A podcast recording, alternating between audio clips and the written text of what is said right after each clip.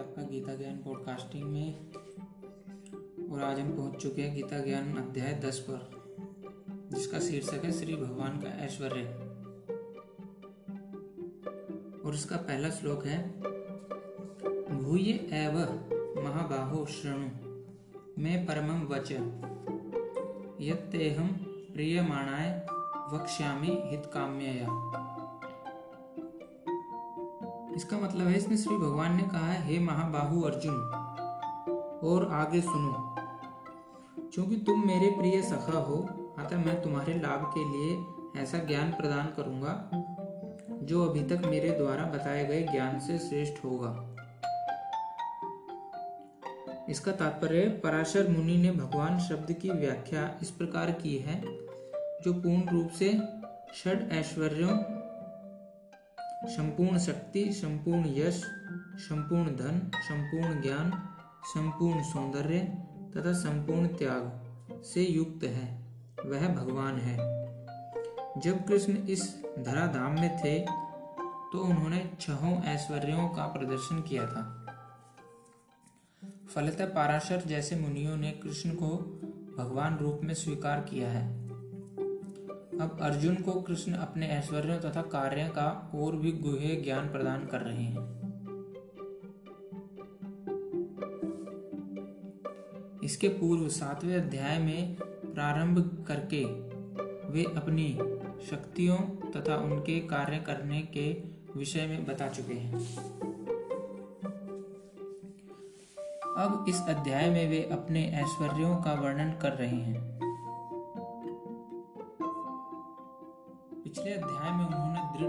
विश्वास के साथ भक्ति स्थापित करने में अपनी विभिन्न शक्तियों के योगदान की चर्चा स्पष्टता की है। इस अध्याय में वे पुनः अर्जुन को अपनी सृष्टियों तथा विभिन्न ऐश्वर्यों के विषय में बता रहे हैं। जो जो भगवान के विषय में कोई सुनता है त्यों त्यों वह भक्ति में रमता जाता है। मनुष्य को चाहिए कि भक्तों की संगति में भगवान के विषय में सदा श्रवण करे। इससे भक्ति इससे उसकी भक्ति बढ़ेगी। भक्तों के समाज में ऐसी चर्चाएँ केवल उन लोगों के बीच हो सकती हैं जो सचमुच कृष्ण भावना अमृत के इच्छुक हों। ऐसी चर्चाओं में अन्य लोग भाग ले नहीं ले सकते। भगवान अर्जुन से स्पष्ट शब्दों में कहते हैं कि चूँकि तुम मुझे अत्यंत प्रिय हो, अतः तुम्हारे लाभ के लिए ऐसी बातें कह रहा हूँ। दोस्तों, अगला श्लोक है, ना मे विदु। सुरगण प्रभवम न महर्षि। अहम आदिर ही देवानाम महर्षिणाम च सर्वस। वे कहते हैं, ना तो देवतागण मेरी उत्पत्ति या ऐश्वर्य को जानते हैं और ना महर्षिगण ही जानते हैं, क्योंकि मैं सभी प्रकार से देवताओं और महर्षियों का भी कारण स्वरूप हूँ। इसका तात्पर्य जैसे कि ब्रह्म संहिता में कहा गया है कि भगवान कृष्ण ही परमेश्वर हैं उनसे बढ़कर कोई नहीं है। वे समस्त कारणों के कारण हैं। यहाँ पर भगवान स्वयं कहते हैं कि वे समस्त देवताओं तथा ऋषियों के कारण हैं। देवता तथा महर्षि तक कृष्ण को नहीं समझ पाते। जब वे उनके नाम या उनके व्यक्तित्व को नहीं समझ पाते तो इस शुद्र लोक के तथाकथित विद्वानों के विषय में क्या कहा जा सकता है? कोई नहीं जानता कि परमेश्वर क्यों मनुष्य रूप में इस पृथ्वी पर आते हैं और ऐसे विस्मयजनक असामान्य कार्यकलाप करते हैं। तब तो यह समझ लेना चाहिए कि कृष्ण को जानने के लिए विद्वता आवश्यक नहीं है। बड़े बड़े देवताओं तथा ऋषियों ने मानसिक चिंतन द्वारा कृष्ण को जानने का प्रयास किया, किंतु जान नहीं पाए। श्रीमद् भागवत में भी स्पष्ट कहा गया है कि बड़े से बड़े देवता भी भगवान को नहीं जान पाते। जहाँ तक उनकी अपूर्ण इंद्रियाँ पहुँच पाती हैं वहीं तक वे सोच पाते हैं और निर्विशेषवाद के ऐसे विपरीत निष्कर्ष को प्राप्त होते हैं, जो प्रकृति के तीन, तीनों गुणों द्वारा व्यक्त नहीं होता, या कि वे मन चिंतन द्वारा कुछ कल्पना करते हैं। किंतु इस तरह के मूर्खतापूर्ण चिंतन से कृष्ण को नहीं समझा जा सकता। यहाँ पर भगवान अप्रत्यक्ष रूप से यह कहते हैं कि यदि कोई परम सत्य को जानना चाहता है तो लो, मैं भगवान के रूप में यहाँ हूँ। मैं परम भगवान हूँ, मनुष्य को चाहिए कि इसे समझे। यद्यपि अचिंत्य भगवान को साक्षात रूप में कोई नहीं जान सकता तो भी वे विद्यमान रहते हैं। वास्तव में हम सच्चिदानंद रूप कृष्ण को तभी समझ सकते हैं, जब भगवत गीता तथा श्रीमद् भागवत में उनके वचनों को पढ़ें, जो भगवान की अपरा शक्ति में हैं। उन्हें ईश्वर की अनुभूति किसी शासन करने वाली शक्ति या निर्विशेष ब्रह्म रूप में होती है। किंतु भगवान को जानने के लिए दिव्य स्थिति में होना आवश्यक है। क्योंकि अधिकांश लोग कृष्ण को उनके वास्तविक रूप में नहीं समझ पाते, अतः वे अपनी हेतु की कृपा से ऐसे चिंतकों पर दया दिखाने के लिए अवतरित होते हैं।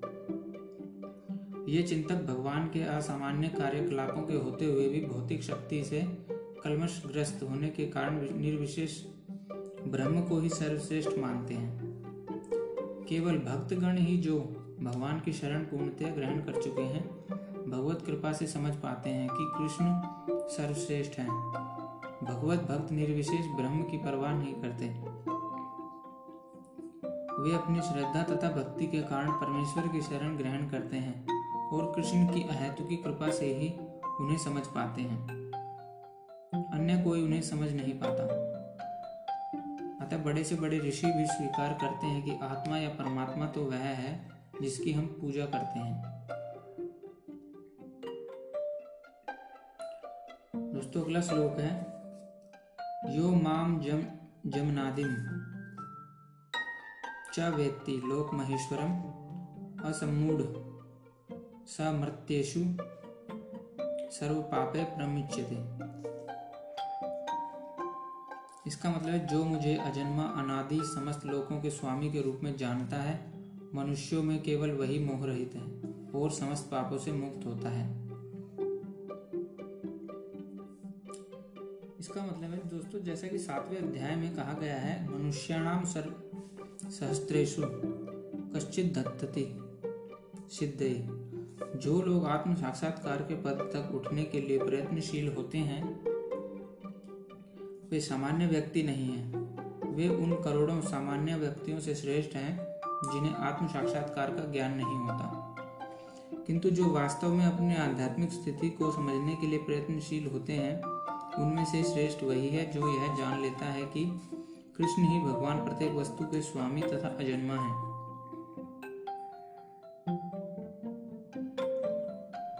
वही सबसे अधिक सफल आध्यात्म ज्ञानी है।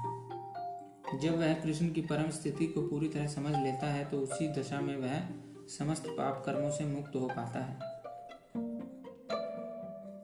यहाँ पर भगवान को अज अर्थात अजन्मा कहा गया है। भगवान जीवों से भिन्न है, क्योंकि जीव भौतिक आसक्तिवश जन्म लेते तथा मरते रहते हैं। बद्ध जीव अपना शरीर बदलते रहते हैं, किंतु भगवान का शरीर परिवर्तनशील नहीं है। यहाँ तक कि जब वे इस लोक में आते हैं तो भी वे उसे अजन्मा रूप में आते हैं। इसलिए चौथे अध्याय में कहा गया है कि भगवान अपनी अंतरंगा शक्ति के कारण अपरा शक्ति माया के अधीन नहीं है, अपितु पराशक्ति में रहते हैं। इस श्लोक के व्यक्ति लोक महेश्वरम शब्दों से सूचित होता है कि मनुष्य को यह जानना चाहिए कि भगवान कृष्ण ब्रह्मांड के सभी लोकों के परम स्वामी हैं। वे सृष्टि के पूर्व थे और अपनी सृष्टि से भिन्न हैं। सारे देवता इसी भौतिक जगत में उत्पन्न हुए, किंतु कृष्ण अजन्मा है। फलतः वे ब्रह्मा तथा शिव जी जैसे बड़े बड़े देवताओं से भी भिन्न हैं और चूँकि वे ब्रह्मा, शिव तथा अन्य समस्त देवताओं के स्पष्ट हैं, अतः वे समस्त लोगों के परम पुरुष हैं। अतः श्री कृष्ण उस हर वस्तु से भिन्न है जिसकी सृष्टि हुई है। और जो उन्हें इस रूप में जान लेता है, वह तुरंत ही सारे पाप कर्मों से मुक्त हो जाता है। परमेश्वर का ज्ञान प्राप्त करने के लिए मनुष्य को समस्त पाप कर्मों से मुक्त होना चाहिए। जैसा कि भगवत गीता में कहा गया है कि उन्हें केवल भक्ति के द्वारा जाना जा सकता है, किसी अन्य साधन से नहीं। मनुष्य को चाहिए कि कृष्ण को सामान्य पुरुष न, मनुष्य न समझे। जैसा कि पहले कहा जा चुका है कि केवल मूर्ख व्यक्ति ही उन्हें मनुष्य मानता है।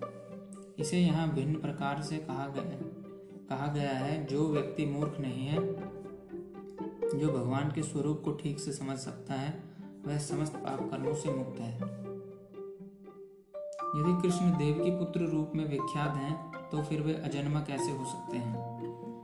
इसकी व्याख्या श्रीमद् भागवत में भी की गई है। जब वे देवकी तथा वासुदेव के समक्ष प्रकट हुए तो वे सामान्य शिशु की तरह नहीं जन्मे। वे अपने आदि रूप में प्रकट हुए और फिर एक सामान्य शिशु में परिणत हो गए। कृष्ण की अध्यक्षता में जो भी कर्म किया जाता है, वह दिव्य है। वह शुभ या अशुभ फलों से दूषित नहीं होता। इस जगत में शुभ या अशुभ वस्तुओं का बोध बहुत कुछ मनोधर्म है। क्योंकि इस भौतिक जगत में कुछ भी शुभ नहीं है।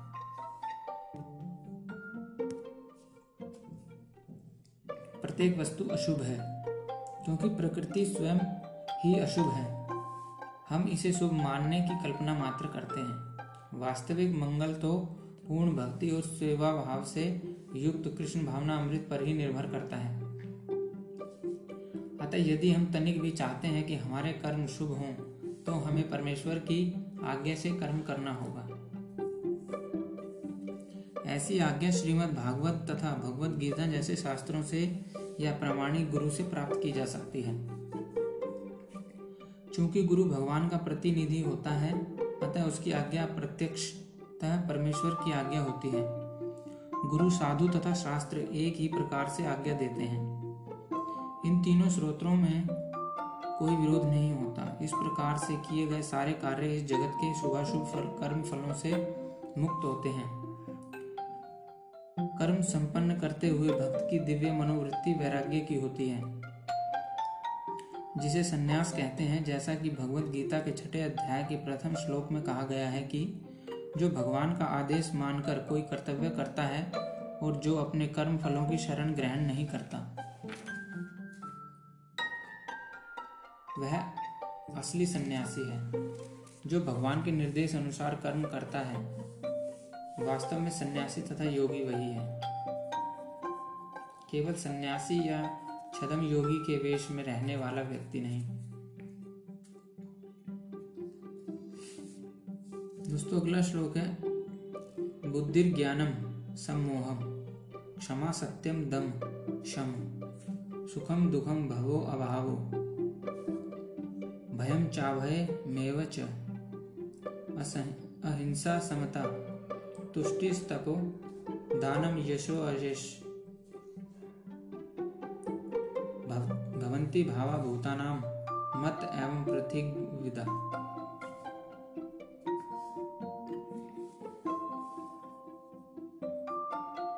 इसका मतलब है बुद्धि, ज्ञान, संशय तथा मोह से मुक्ति। क्षमा भाव सत्यता इंद्रिय निग्रह, मन निग्रह, सुख तथा दुख, जन्म, मृत्यु, भय, अभय, अहिंसा, समता, तुष्टि, तप, दान, यश तथा अपयश। जीवों के ये विविध गुण मेरे ही द्वारा उत्पन्न हैं।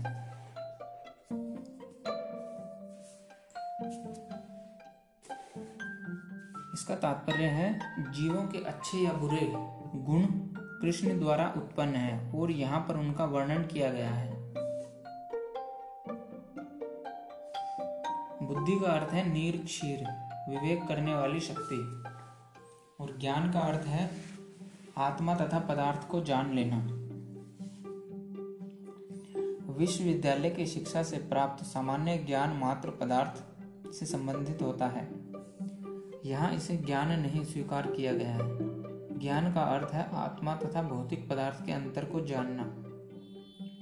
आधुनिक शिक्षा में आत्मा के विषय में कोई ज्ञान नहीं दिया जाता। केवल भौतिक तत्वों तथा शारीरिक आवश्यकताओं पर ध्यान दिया जाता है। फलस्वरूप शैक्षिक ज्ञान पूर्ण नहीं है। असमोह अर्थात संशय तथा मोह से मुक्ति तभी प्राप्त हो सकती है जब मनुष्य झिझकता नहीं और दिव्य दर्शन को समझता है। वह धीरे धीरे निश्चित रूप से मोह से मुक्त हो जाता है।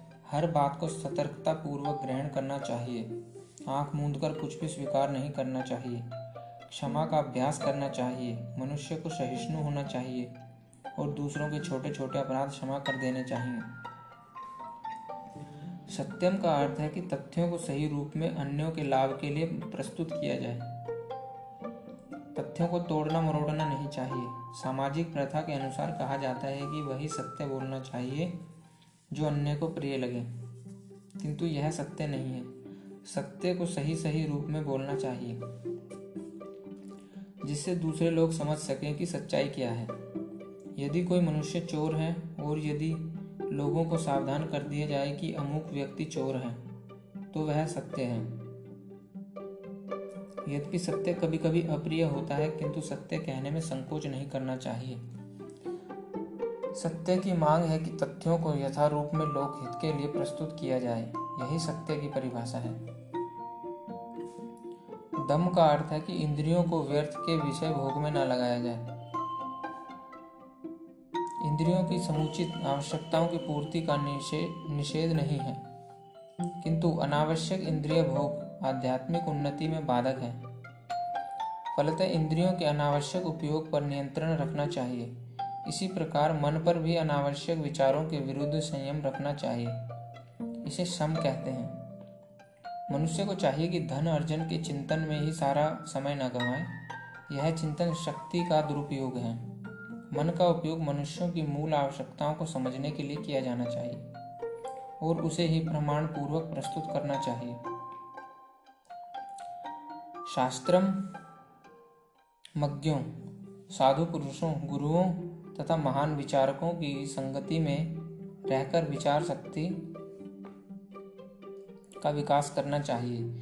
जिस प्रकार से कृष्ण भावना अमृत के आध्यात्मिक ज्ञान के अनुशीलन में सुविधा हो, वही सुखम है। इसी प्रकार दुखम वह है जिससे कृष्ण भावना अमृत के अनुशीलन में असुविधा हो। जो कुछ कृष्ण भावना अमृत के विकास के अनुकूल हो उसे स्वीकार करें और जो प्रतिकूल हो उसका परित्याग करें। भाव अर्थात जन्म का संबंध शरीर से है।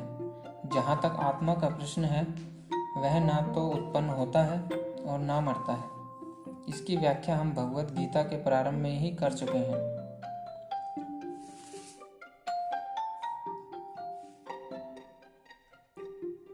जन्म तथा मृत्यु का संबंध इस भौतिक जगत में शरीर धारण करने से है। भय तो भविष्य की चिंता से उद्भूत है।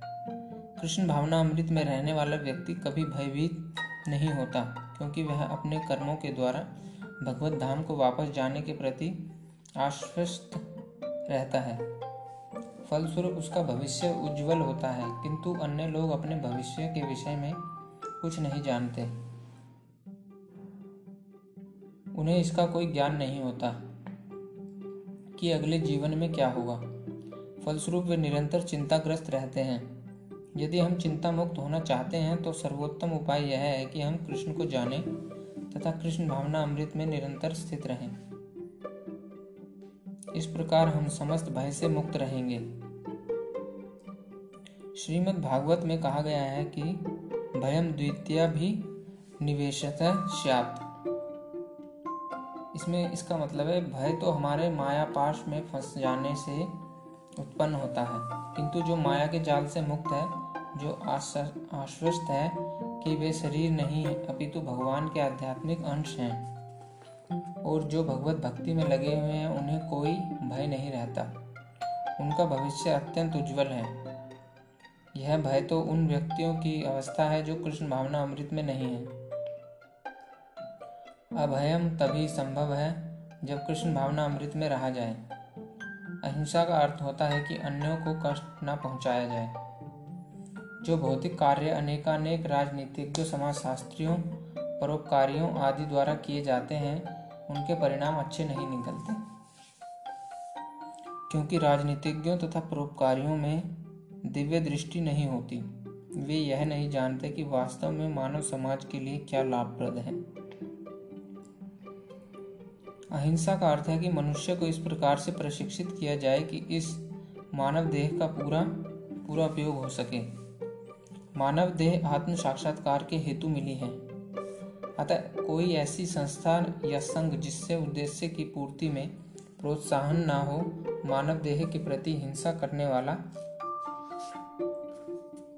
है, जिससे मनुष्यों के भावी आध्यात्मिक सुख में वृद्धि हो, वही अहिंसा है। समता से राग द्वेष से मुक्ति घोषित होती है। ना तो अत्यधिक राग अच्छा होता है और ना अत्यधिक द्वेष है। इस भौतिक जगत का को राग द्वेष से रहित होकर स्वीकार करना चाहिए। जो कुछ कृष्ण भावना अमृत को संपन्न करने में अनुकूल हो, उसे ग्रहण करें और जो प्रतिकूल हो, उसका त्याग कर दें। यही समता है। कृष्ण भावना अमृत युक्त व्यक्ति को ना तो कुछ ग्रहण करना होता है, ना त्याग करना होता है। उसे तो कृष्ण भावना अमृत संपन्न करने में उसकी उपयोगिता में प्रयोजन रहता है। तुष्टि का अर्थ है कि मनुष्य को चाहिए कि अनावश्यक कार्य करके अधिकाधिक वस्तुएँ एकत्र करने के लिए उत्सुक न रहे। उसे तो ईश्वर की कृपा से जो प्राप्त हो जाए, उसी उसी से प्रसन्न रहना चाहिए। यही तुष्टि है। तपस का अर्थ है तपस्या। तपस के अंतर्गत वेदों में वर्णित अनेक विधि विधानों का पालन करना होता है।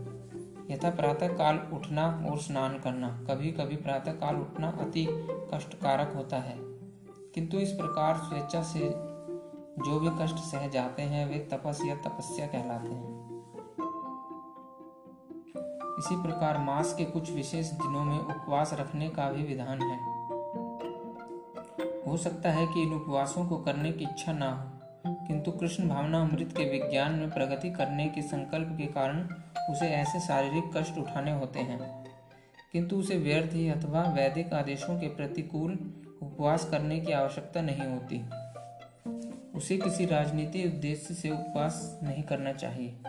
भगवत गीता में इसे तामसी उपवास कहा गया है। तथा किसी भी ऐसे कार्य से जो तमोगुण या रजोगुण में किया जाता है, आध्यात्मिक उन्नति नहीं होती। किंतु सतोगुण में रहकर जो भी कार्य किया जाता है, वह समुन्नत बनाने वाला है। अतः वैदिक आदेशों के अनुसार किया गया उपवास आध्यात्मिक ज्ञान को समुन्नत बनाता है। जहाँ तक दान का संबंध है, मनुष्य को चाहिए कि अपनी राय का, अपनी आय का पचास प्रतिशत किसी शुभ कार्य में लगाए। और यह शुभ कार्य है क्या? यह है कृष्ण भावना अमृत में किया गया कार्य। ऐसा कार्य शुभ ही नहीं, अपितु सर्वोत्तम होता है। क्योंकि कृष्ण अच्छे हैं, इसलिए उनका कार्य भी अच्छा है। अतः दान उसे दिया जाए जो कृष्ण भावना अमृत में लगा हो। वेदों के अनुसार ब्राह्मणों को दान दिया जाना चाहिए। यह प्रथा आज भी चालू है, यद्यपि इसका स्वरूप वह नहीं है जैसा कि वेदों का उपदेश है। भी आदेश यही है कि दान ब्राह्मणों को दिया जाए। वह क्यों? क्योंकि वे आध्यात्मिक ज्ञान के अनुशीलन में लगे रहते हैं। ब्राह्मण से यह आशा की जाती है कि वह सारा जीवन ब्रह्म जिज्ञासा में लगा दे। ब्रह्म जाना तीति ब्राह्मण। जो ब्रह्मा को जाने, वही ब्राह्मण है। इसलिए दान ब्राह्मण को दिया जाता है, क्योंकि वे सदैव आध्यात्मिक कार्य में रत रहते हैं और उन्हें जीविक, जीविकोपार्जन के लिए समय नहीं मिल पाता। वैदिक साहित्य में सन्यासियों को भी दान दिए जाने का आदेश है। सन्यासी द्वारा, सन्यासी द्वार द्वार जाकर भिक्षा मांगते हैं। वे धन अर्जन के लिए नहीं, अपितु प्रचारार्थ ऐसा करते हैं। वे द्वार द्वार जाकर गृहस्थों को अज्ञान की निद्रा से जगाते हैं।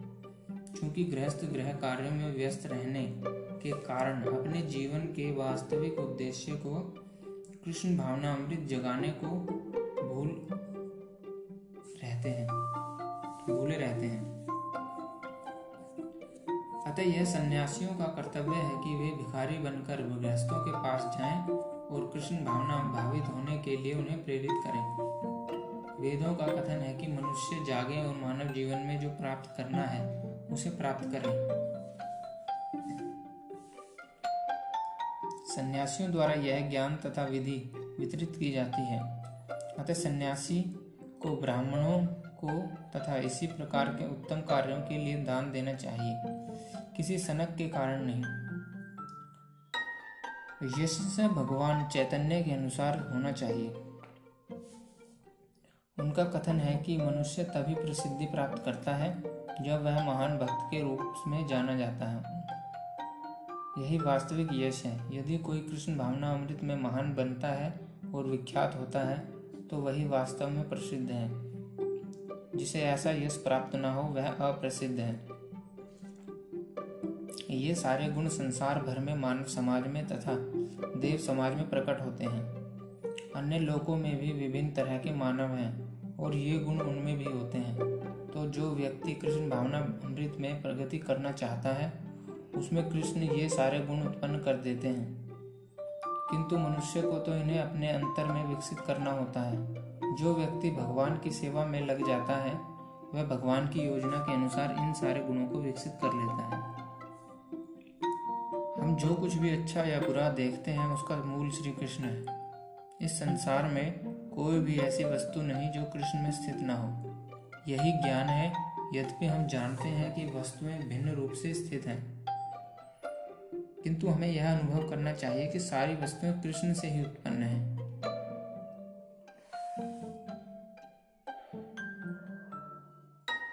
दोस्तों, अगला श्लोक है महर्षय सप्त पूर्वे चतवारो मनवस्तथा। मद भावा मनसा, जाता येसाम लोक इमा प्रजा। इसका मतलब है दोस्तों सप्त ऋषिगण तथा उनसे भी पूर्व चार अन्य महर्षि एवं सारे मनु मानव जाति के पूर्वज, सब मेरे मन से उत्पन्न हैं और विभिन्न लोकों में निवास करने वाले सारे जीव उनसे अवतरित होते हैं।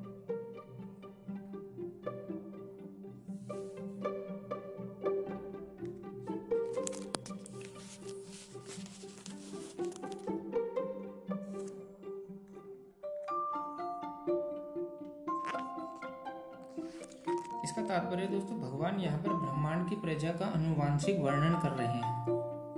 ब्रह्मा परमेश्वर की शक्ति से उत्पन्न आदि जीव हैं, जिन्हें हिरण्य गर्भ कहा जाता है।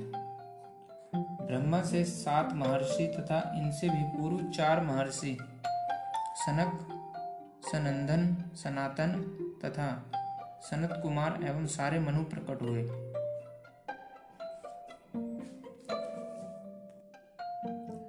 ये पच्चीस महान ऋषि ब्रह्मांड के समस्त जीवों के धर्म पथ प्रदर्शक कहलाते हैं। असंख्य ब्रह्मांड हैं और प्रत्येक ब्रह्मांड में असंख्य लोक। और प्रत्येक लोक में नाना योनियों योनियाँ निवास करती हैं। ये सब इन्हीं पच्चीसों प्रजातियों से उत्पन्न है। कृष्ण की कृपा से एक हज़ार दिव्य वर्षों तक तपस्या करने के बाद ब्रह्मा को सृष्टि करने का ज्ञान प्राप्त हुआ। तब ब्रह्मा से सनक, संदन, सनंदन, सनातन तथा सनत कुमार उत्पन्न हुए। उनके बाद रुद्र तथा सप्त ऋषि और इस प्रकार फिर भगवान की शक्ति से सभी ब्राह्मणों तथा क्षत्रियों का जन्म हुआ। ब्रह्मा को पितामह कहा जाता है और कृष्ण को प्र पितामह पितामह का पिता। इसका उल्लेख भगवत गीता के ग्यारहवें अध्याय में किया गया है।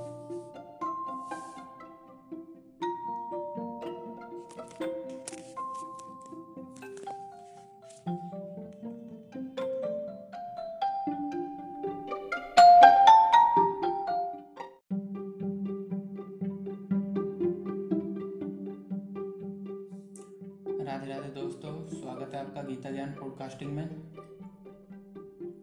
और ये श्री भगवान का ऐश्वर्य का भाग दो है,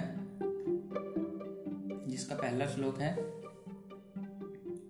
एताम विभूतिम योगम च मम, यो वेत्ति तत्ववत सो अविकल्पेन योगेन युज्यते, नात्र संशय। इसका मतलब है, जो मेरे इस ऐश्वर्य तथा योग से पूर्णतया आश्वस्त है वह मेरी अनन्य भक्ति में तत्पर होता है। इसमें तनिक भी संदेह नहीं है। इसका तात्पर्य कि आध्यात्मिक सिद्धि की चरम परिणति है। भगवत ज्ञान। जब तक कोई भगवान के विभिन्न ऐश्वर्यों के प्रति आश्वस्त नहीं हो लेता, तब तक वह भक्ति में नहीं लग सकता। सामान्यतया लोग इतना तो जानते हैं कि ईश्वर महान है। किंतु यह नहीं जानते कि वह किस प्रकार महान है। यहाँ पर उसका विस्तृत विवरण दिया गया है। जब कोई यह जान लेता है कि ईश्वर कैसे महान है तो वह सहज ही शरणागत होकर भगवत भक्ति में लग जाता है। भगवान के ऐश्वर्यों को ठीक से समझ लेने पर शरणागत होने के अतिरिक्त कोई अन्य विकल्प नहीं रह जाता। ऐसा वास्तविक ज्ञान भगवत गीता श्रीमद् भागवत तथा ऐसे अन्य ही ग्रंथों से प्राप्त किया जा सकता है। इस ब्रह्मांड के संचालन के लिए विभिन्न लोकों में अनेक देवता नियुक्त हैं, जिनमें से ब्रह्मा, शिव, चारों कुमार तथा अन्य प्रजापति प्रमुख हैं। ब्रह्मांड की प्रजा के अनेक पितामह भी हैं और वे सब भगवान कृष्ण से उत्पन्न हैं। भगवान कृष्ण समस्त पितामहों के आदि पितामह हैं। ये रहे परमेश्वर के कुछ ऐश्वर्य। जब मनुष्य को इन पर अटूट विश्वास हो जाता है तो वह अत्यंत श्रद्धा समेत तथा संशय रहित होकर कृष्ण को स्वीकार करता है और भक्ति करता है। भगवान की प्रेमा भक्ति में रुचि बढ़ाने के लिए ही इस विशिष्ट ज्ञान की आवश्यकता है। कृष्ण की महानता को समझने में उपेक्षा भाव न बरतें, क्योंकि कृष्ण की महानता को जानने पर ही एकनिष्ठ होकर भक्ति की जा सकती है। दोस्तों, अगला श्लोक है अहम सर्वस्य प्रभवो मत्ता सर्वम प्रवर्तते, इति मत्वा भजन्ते माँ बुद्धा भाव समन्विता इसका मतलब है, मैं समस्त आध्यात्मिक तथा भौतिक जगतों का कारण हूँ। प्रत्येक वस्तु मुझमें ही उद्भूत है। जो बुद्धिमान या यह भली भांति जानते हैं, वह मेरी प्रेम भक्ति में लगते हैं, तथा हृदय से पूरी तरह मेरी पूजा पर तत्पर रहते हैं। इसका तात्पर्य जिस विद्वान ने वेदों का ठीक से अध्ययन किया हो और भगवान चैतन्य जैसे अधिकारियों से ज्ञान प्राप्त किया हो, तथा यह जानता हो कि इन उपदेशों का किस प्रकार उपयोग करना चाहिए। वही यह समझ सकता है कि भौतिक तथा आध्यात्मिक जगतों के मूल श्री कृष्ण ही हैं। इस प्रकार के ज्ञान से वह भगवत भक्ति में स्थिर हो जाता है। वह व्यर्थ की टीकाओं से या मूर्खों के द्वारा कभी पथ भ्रष्ट नहीं होता। सारा वैदिक साहित्य स्वीकार करता है कि कृष्ण ही ब्रह्म, शिव तथा अन्य समस्त देवताओं के स्रोत हैं। अथर्ववेद में गोपाल तापनी उपनिषद में कहा गया है, यो ब्राह्मणम विद्धाति पूर्वम यो वै वे वेदांश गाप्यति स्म कृष्ण। इसका मतलब है, प्रारंभ में कृष्ण ने ब्रह्मा को वेदों के ज्ञान का प्रदान किया। और उन्होंने भूतकाल में वैदिक ज्ञान का प्रचार किया। पुनः नारायण उपनिषद में कहा गया है, अथ पुरुषो, ह वै नारायणोस कामयात प्रजा सृजेयति। इसका मतलब है, तब भगवान ने जीवों की सृष्टि करनी चाहिए। उपनिषद में आगे भी कहा गया है, नारायण ब्रह्मा जायते नारायण प्रजापति प्रजायते नारायण इंद्रो जायते। नारायण स्टो वसवो जायन्ते। नारायण दे काशदश, रुद्रा जायन्ते। नारायण द्वादश द्वादश इसका मतलब है कि नारायण से ब्रह्मा उत्पन्न होते हैं, नारायण से प्रजापति उत्पन्न होते हैं, नारायण से इंद्र और आठ वसु उत्पन्न होते हैं, और नारायण से ही ग्यारह रुद्र तथा बारह आदित्य उत्पन्न होते हैं। यह नारायण कृष्ण के ही अंश हैं। वेदों का ही कथन है ब्राह्मणों देव की पुत्र। देव की पुत्र कृष्ण ही भगवान है। नारायण उपनिषद में तब यह कहा गया है, एको वे नारायण, आसीन ब्रह्मा न ईशानो, नापो नाग्नि समो नैमे, धावा पृथ्वी न नक्षत्राणी न सूर्य। इसका मतलब है कि सृष्टि के प्रारंभ में केवल भगवान नारायण थे, न ब्रह्मा थे, न शिव, न अग्नि थी, न चंद्रमा, न नक्षत्र और न सूर्य।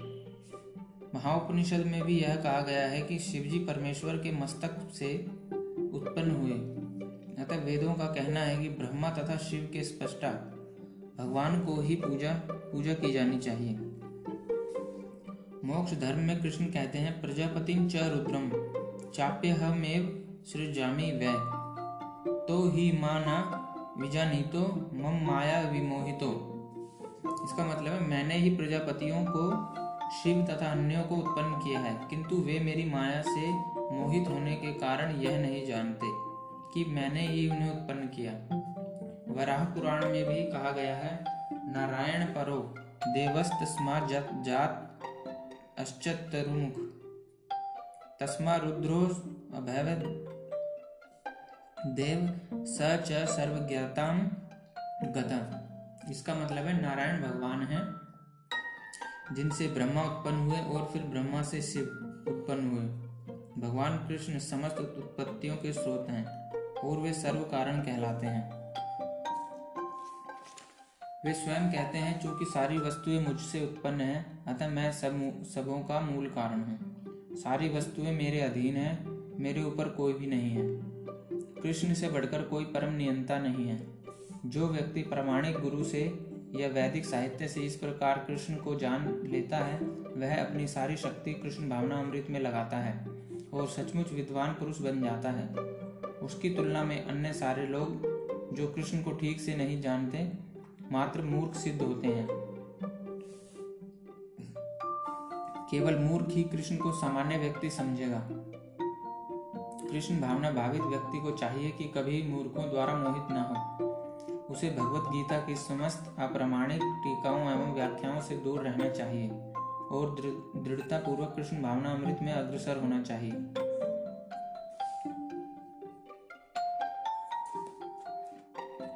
दोस्तों, अगला श्लोक है। मच्चिता मंदत प्राणा बोधयंत परस परम। कथयंतश्च माँ नित्यम तुष्यंती च रमंती च। इसका मतलब है मेरे शुद्ध भक्तों के विचार मुझमें वापस कर, वास करते हैं। उनके जीवन मेरी सेवा में अर्पित रहते हैं और वे एक दूसरे को ज्ञान प्रदान करते हैं तथा मेरे विषय में बातें करते हुए परम संतोष तथा आनंद का अनुभव करते हैं। इसका तात्पर्य कि जहाँ जिन शुद्ध भक्तों के लक्षणों का उल्लेख हुआ है, वे निरंतर भगवान की दिव्य प्रेम भक्ति में रमे रहते हैं। उनके मन कृष्ण के चरण कमलों से हटते नहीं, वे दिव्य विषयों की ही चर्चा चलाते हैं। इस श्लोक में शुद्ध भक्तों के लक्षणों का विशेष रूप से उल्लेख हुआ है। भगवत भक्त परमेश्वर के गुणों तथा उनकी लीलाओं के गान में ही अहरनिश लगे रहते हैं। उनके हृदय तथा आत्माएँ निरंतर कृष्ण में निमग्न रहती हैं और वे अन्य भक्तों से भगवान के विषय में बातें करने में आनंद अनुभव करते हैं। भक्ति की प्रारंभिक अवस्था में वे सेवा में ही दिव्य आनंद उठाते हैं और परिपक्व अवस्था में वे ईश्वर प्रेम को प्राप्त करते हैं। जब वे इस दिव्य स्थिति को प्राप्त कर लेते हैं, तब वे उस सर्वोच्च सिद्धि का स्वाद लेते हैं, जो भगवत धाम में प्राप्त होती है। भगवान चैतन्य दिव्य भक्ति की तुलना जीव के हृदय में बीज बोने से करते हैं। ब्रह्मांड के विभिन्न लोकों में असंख्य जीव विचरण करते रहते हैं। इनमें से कुछ ही भाग्यशाली होते हैं, जिनकी शुद्ध भक्त से भेंट हो पाती है और जिन्हें भक्ति समझने का अवसर प्राप्त हो पाता है। यह भक्ति बीज ये सदृश है। यदि इसे जीव के हृदय में बो दिया जाए और जीव हरे कृष्ण मंत्र का श्रवण कर तथा कीर्तन करता रहे तो बीज अंकुरित रहता है। जिस प्रकार के नियमित सींचते रहने से वृक्ष का बीज फलता है, भक्ति रूपी, आध्यात्मिक पौधा क्रमश बढ़ता रहता है। जब तक यह ब्रह्मांड के आवरण को भेद कर ब्रह्मा ज्योति में प्रवेश नहीं कर जाता, ब्रह्म ज्योति में भी यह पौधा तब तक बढ़ता जाता है, जब तक उस उच्चतम लोक को नहीं प्राप्त कर लेता। जिसे गोलोक वृंदावन या कृष्ण का परम धाम कहते हैं। अंततो गत्वा यह पौधा भगवान के चरण कमलों की शरण प्राप्त कर वहीं विश्राम पाता है। जिस प्रकार पौधे में क्रम से फूल तथा फल आते हैं, उसी प्रकार भक्ति रूपी पौधे में भी फल आते हैं। और कीर्तन तथा श्रवण के रूप में उसका सिंचन चलता रहता है। चैतन्य चरितामृत में भक्ति रूपी पौधे का विस्तार से वर्णन हुआ है। यहाँ यह बताया गया है कि जब पूर्ण पौधा भगवान के चरण कमलों की शरण ग्रहण कर लेता है तो मनुष्य पूर्णतः भगवत प्रेम में लीन हो जाता है। तब वह एक क्षण भी परमेश्वर के बिना नहीं रह पाता। जिस प्रकार की मछली जल के बिना नहीं रह सकती, ऐसी अवस्था में भक्त वास्तव में परमेश्वर के संसर्ग से दिव्य गुण प्राप्त कर लेता है। श्रीमद् भागवत में भी भगवान तथा उनके भक्तों के संबंध के विषय में ऐसी अनेक कथाएँ हैं। इसलिए श्रीमद् भागवत भक्तों को अत्यंत प्रिय है, जैसा कि भागवत में ही कहा गया है श्रीमद् भागवतम पुराणम अमलम वैष्णवानम प्रियम। ऐसी कथा में भौतिक कार्यों, आर्थिक विकास, इंद्रिय तृप्ति या मोक्ष के विषय में कुछ भी नहीं है। श्रीमद् भागवत ही एकमात्र ऐसी कथा है जिसमें भगवान तथा उनके भक्तों की दिव्य प्रकृति का पूर्ण वर्णन मिलता है। फलतः कृष्ण भावना भावित जीव ऐसे दिव्य साहित्य के श्रवण में दिव्य रुचि दिखाते हैं, जिस प्रकार तरुण तथा तरुणी को परस्पर मिलने में आनंद प्राप्त होता है। दोस्तों, अगला श्लोक है तेसाम सतत युक्तानाम भजताम प्रीति पूर्वकम ददामी बुद्धि योगम तम येन मामुप्यांति ते। इसका मतलब है, जो प्रेम पूर्वक मेरी सेवा करने में निरंतर लगे रहते हैं, उन्हें मैं ज्ञान प्रदान करता हूँ, जिसके द्वारा वे मुझ तक आ सकते हैं। इसका तात्पर्य कि इस श्लोक में बुद्धि योगम शब्द अत्यंत महत्वपूर्ण है। हमें स्मरण हो कि द्वितीय अध्याय में भगवान ने अर्जुन को उपदेश देते हुए कहा था कि मैं तुम्हें अनेक विषयों के बारे में बता चुका हूँ। अब, और अब मैं तुम्हें बुद्धि योग की शिक्षा दूँगा।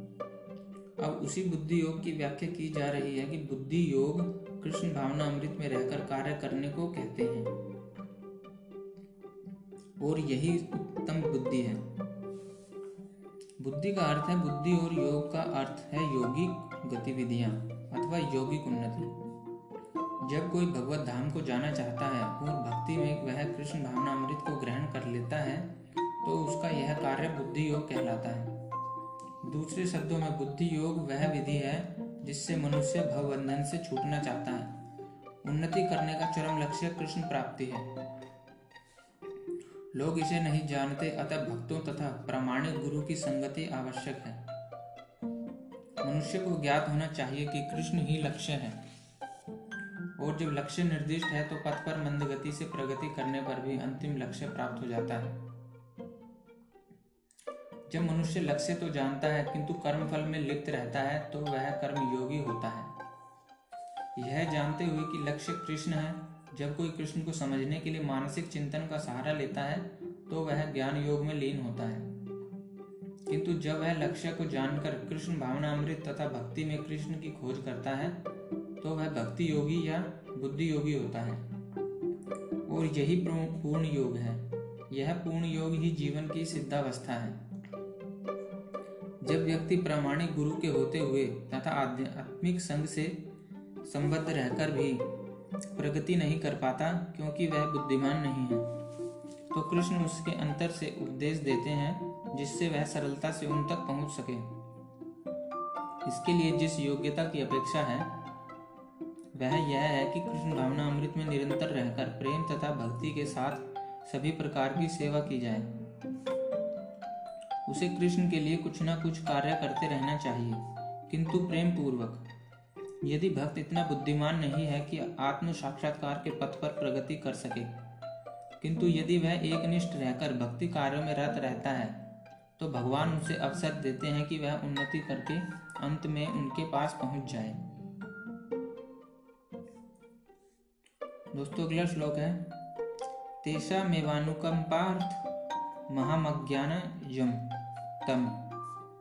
नाशयाम्यात्म भावस्थो ज्ञान दीपेन भावस्वता इसका मतलब है, मैं उन पर विशेष कृपा करने के हेतु उनके हृदयों में वास करते हुए ज्ञान के प्रकाशमान दीपक के द्वारा अज्ञान जन्य अंधकार को दूर करता हूँ। इसका तात्पर्य है कि जब भगवान चैतन्य, बनारस में हरे कृष्ण महामंत्र के कीर्तन का प्रवर्तन कर रहे थे तो हज़ारों लोग उनका अनुसरण कर रहे थे। तत्कालीन बनारस के अत्यंत प्रभावशाली एवं विद्वान प्रकाश आनंद प्रकाश आनंद सरस्वती, उनको भावुक कहकर उनका उपहास करते थे। कभी कभी भक्तों की आलोचना दार्शनिक यह सोचकर करते हैं कि भक्तगण अंधकार में है और दार्शनिक दृष्टि से भोले भाले भावुक हैं। किंतु यह तथ्य नहीं है। ऐसे अनेक बड़े बड़े विद्वान पुरुष हैं जिन्होंने भक्ति का दर्शन प्रस्तुत किया है। किंतु यदि कोई भक्त उनके इस साहित्य का या अपने गुरु का लाभ ना भी उठा पाए, और यदि वह अपनी भक्ति में एकनिष्ठ रहे तो उसके अंतर से कृष्ण स्वयं उसकी सहायता करते हैं। अतः कृष्ण भावनामृत में रत, एकनिष्ठ भक्त ज्ञान रहित नहीं हो सकता। इसके लिए इतनी ही योग्यता चाहिए कि वह पूर्ण कृष्ण भावना अमृत में रहकर भक्ति संपन्न करता रहे। आधुनिक दार्शनिकों का विचार है कि बिना विवेक के शुद्ध ज्ञान प्राप्त नहीं किया जा सकता।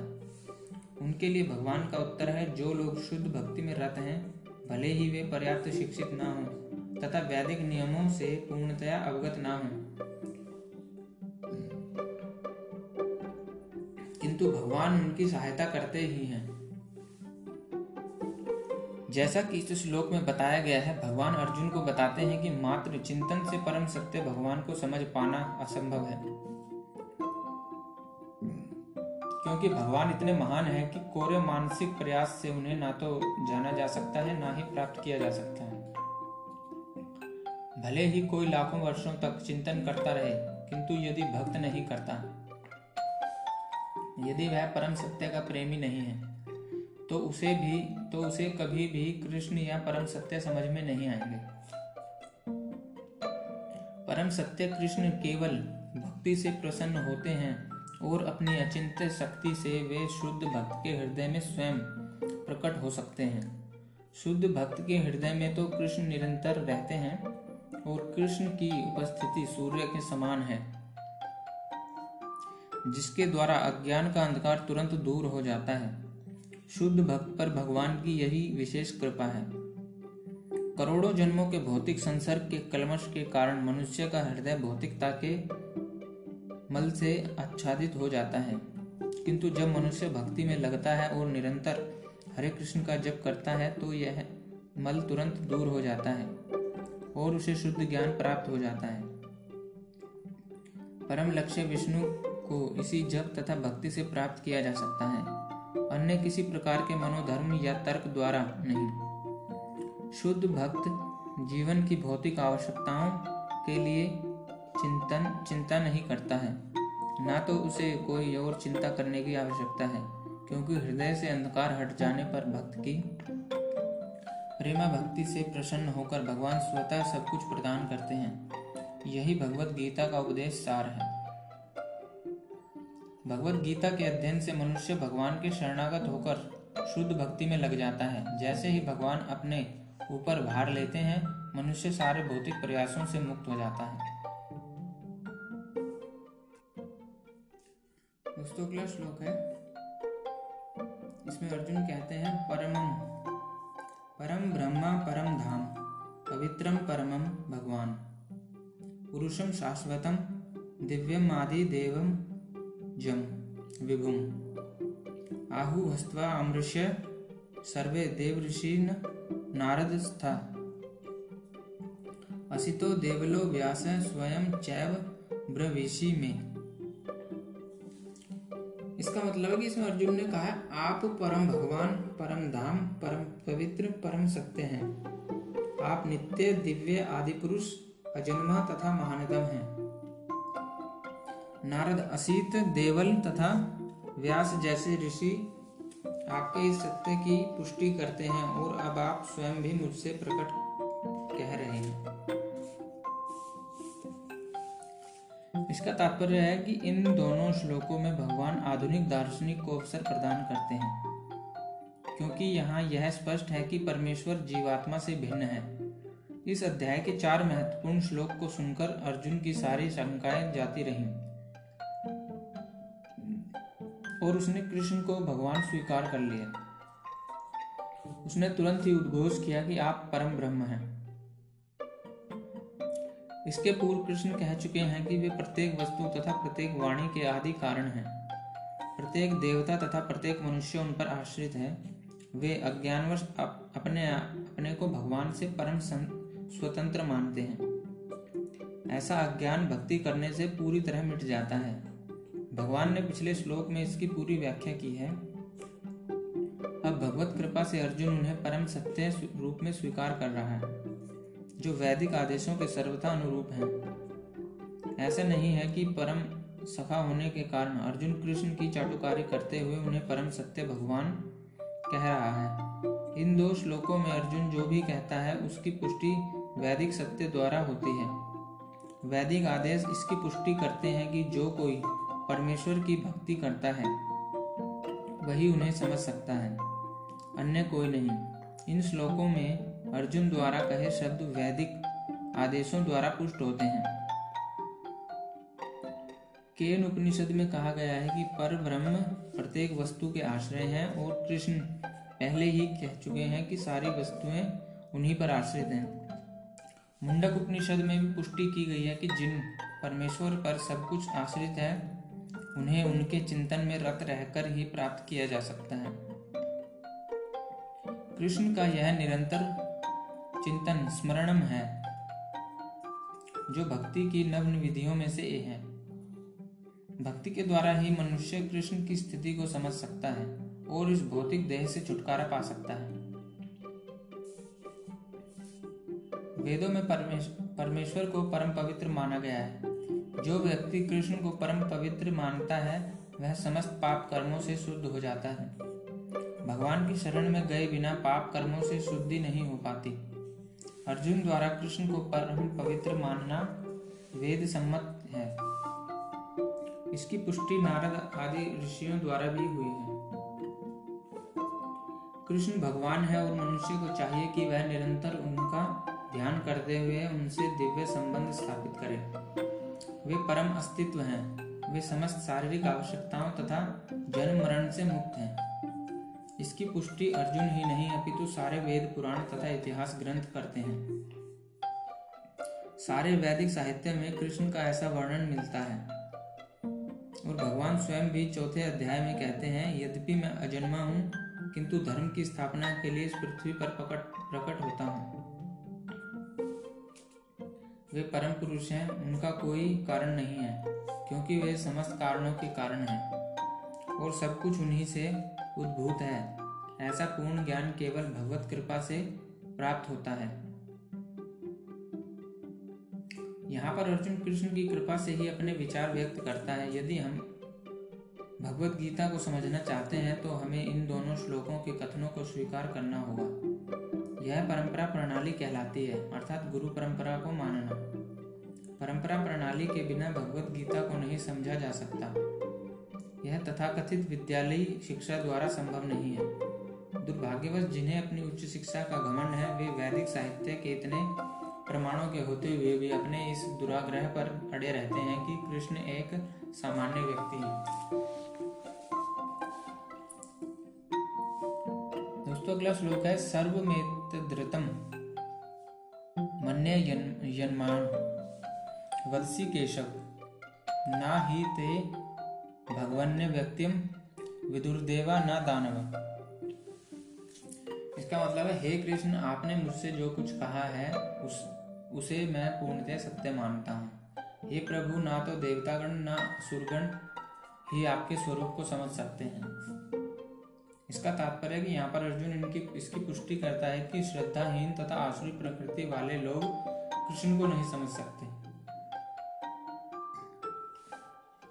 जब देवतागण तक उन्हें ही नहीं समझ पाते तो आधुनिक जगत के तथा कथित विद्वानों का क्या कहना? भगवत कृपा से अर्जुन समझ गया कि परम सत्य कृष्ण है और वे संपूर्ण हैं। अतः हमें अर्जुन के पथ का अनुसरण करना चाहिए। उसे भगवत गीता का प्रमाण प्राप्त था। जैसा कि भगवत गीता के चतुर्थ अध्याय में कहा गया है, भगवत गीता के समझने की गुरु परंपरा का हार्श हो चुका था। अतः कृष्ण ने अर्जुन से उसकी पुनः स्थापना की, क्योंकि वे अर्जुन को अपना परम प्रिय सखा तथा भक्त समझते थे। अतः जैसा कि गीता उपनिषद की भूमिका में हमने कहा है, भगवत गीता का ज्ञान परंपरा विधि से प्राप्त करना चाहिए। परंपरा विधि के लुप्त होने पर उसके सूत्रपात के लिए अर्जुन को चुना गया। हमें चाहिए कि अर्जुन का हम अनुसरण करें, जिसने कृष्ण की सारी बातें जान ली। तभी हम भगवत गीता के सार को समझ सकेंगे और तभी कृष्ण को भगवान रूप में जान सकेंगे।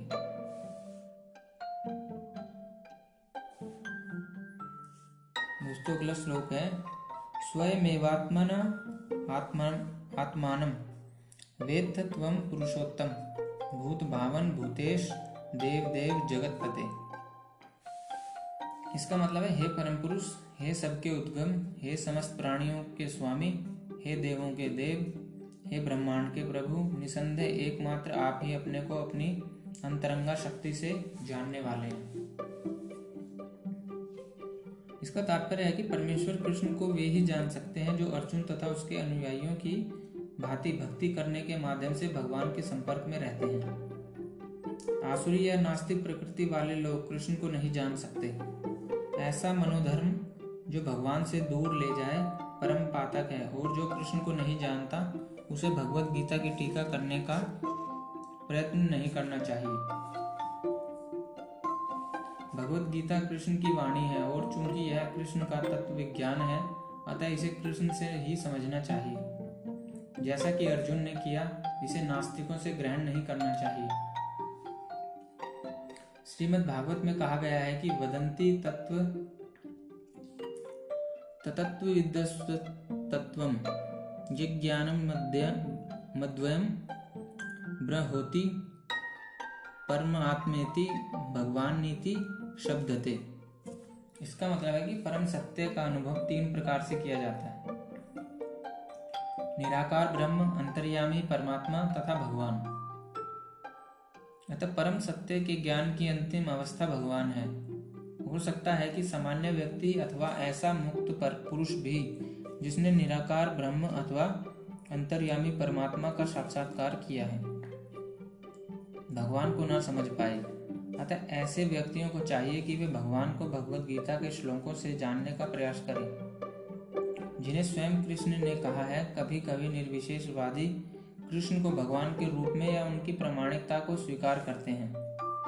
किंतु अनेक मुक्त पुरुष कृष्ण को पुरुषोत्तम रूप में नहीं समझ पाते। इसलिए अर्जुन उन्हें पुरुषोत्तम कहकर संबोधित करता है। इतने पर भी कुछ लोग यह नहीं समझ पाते कि कृष्ण समस्त जीवों के जनक हैं।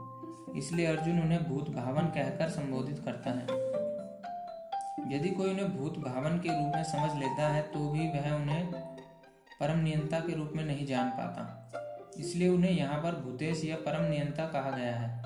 यदि कोई भूतेश रूप में भी उन्हें समझ लेता है तो भी उन्हें समझ देवताओं के उद्गम रूप में नहीं समझ पाता। इसलिए उन्हें देव देव, सभी देवताओं का पूजनीय देव कहा गया है। यदि देव देव रूप में भी उन्हें समझ लिया जाए तो वे प्रत्येक वस्तु के परम स्वामी के रूप में समझ में नहीं आते। इसलिए यहाँ पर उन्हें जगतपति कहा गया है। इस प्रकार अर्जुन की अनुभूति के आधार पर कृष्ण विषय सत्य की स्थापना इस श्लोक में हुई है। हमें चाहिए कि कृष्ण को यथा रूप में समझने के लिए हम अर्जुन के पद चिन्हों का अनुसरण करें। दोस्तों, अगला श्लोक है भक्तुर महर्षि शेषेण दिव्या विभूतिया याभिर्विभूतिर्भिलोका निमानस्तस्वं व्याप्य इसका मतलब है, कृपा करके विस्तार पूर्वक मुझे अपने उन देवी ऐश्वर्यों के बताएँ, जिनके द्वारा आप इन समस्त लोकों में व्याप्त हैं। इसका तात्पर्य श्लोक से ऐसा लगता है कि अर्जुन भगवान संबंधी अपने ज्ञान से पहले से संतुष्ट हैं। कृष्ण कृपा से अर्जुन को व्यक्तिगत अनुभव बुद्धि तथा ज्ञान और मनुष्य को इन साधनों से जो कुछ भी प्राप्त हो सकता है, वह सब प्राप्त है। तथा उसने कृष्ण को भगवान के रूप में समझ रखा है।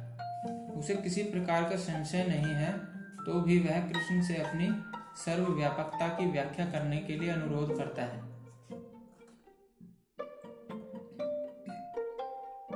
सामान्य जन तथा विशेष रूप से निर्विशेषवादी भगवान की सर्वव्यापकता के विषय में अधिक विचारशील रहते हैं। अतः अर्जुन श्री कृष्ण से पूछता है कि वे अपनी विभिन्न शक्तियों के द्वारा किस प्रकार सर्वव्यापी रूप में विद्वान रहते हैं। हमें यह जानना चाहिए कि अर्जुन सामान्य लोगों के हित के लिए ही यह पूछ रहा है।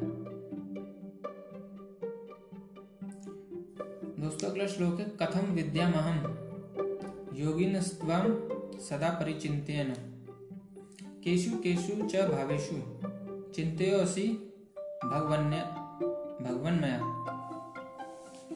इसका मतलब है, हे कृष्ण, हे परम योगी, मैं किस तरह आपका निरंतर चिंतन करूँ और आपको कैसे जानूं? हे भगवान, आपका स्मरण किन किन रूपों में किया जाए? इसका तात्पर्य, जैसा कि पिछले अध्याय में कहा जा चुका है, भगवान अपनी योग माया से आच्छादित रहते हैं। केवल शरणागत भक्त जन ही उन्हें देख सकते हैं। अब अर्जुन को विश्वास हो चुका है कि उसके मित्र कृष्ण भगवान हैं। किंतु वह उस सामान्य विधि को जानना चाहता है, जिसके द्वारा सर्वसाधारण लोग भी उन्हें सर्वव्यापी रूप से समझ सकें। असुरों तथा नास्तिकों की, नास्तिकों सहित सामान्य जन कृष्ण को नहीं जान पाते, क्योंकि भगवान अपनी योग माया शक्ति से आच्छादित रहते हैं। दूसरी बात यह है कि ये प्रश्न जन सामान्य के लाभ हेतु पूछे जा रहे हैं। उच्च कोटि का भक्त केवल अपने ही ज्ञान के प्रति चिंतित नहीं रहता, अपितु सारी मानव जाति के ज्ञान के लिए भी रहता है। अतः अर्जुन वैष्णव या भक्त होने के कारण अपने दयालु भाव से सामान्य जनों के लिए भगवान के सर्वव्यापक रूप के ज्ञान का द्वार खोल रहा है। वह कृष्ण को जानबूझकर योगिन कहकर संबोधित करता है। क्योंकि वे योग माया शक्ति के स्वामी हैं, जिसके कारण वे सामान्य जन के लिए अप्रकट या प्रकट होते हैं। सामान्य जन जिसे कृष्ण के प्रति कोई प्रेम नहीं है, कृष्ण के विषय में निरंतर नहीं सोच रख सकता। वह तो भौतिक चिंतन करता है। अर्जुन इस संसार के भौतिकतावादी लोगों की चिंतन प्रवृत्ति के विषय में विचार कर रहा है। केशु केशु चा भावेशु शब्द भौतिक प्रकृति के लिए प्रयुक्त है। यहाँ पर भाव का अर्थ है भौतिक वस्तु। चूँकि भौतिकतावादी लोग कृष्ण के आध्यात्मिक स्वरूप को नहीं समझ सकते अतः उन्हें भौतिक वस्तुओं पर चित्त चित्त एकाग्र करने की तथा यह देखने का प्रयास कर, करने की सलाह दी जाती है कि कृष्ण भौतिक रूपों में किस प्रकार प्रकट होते हैं।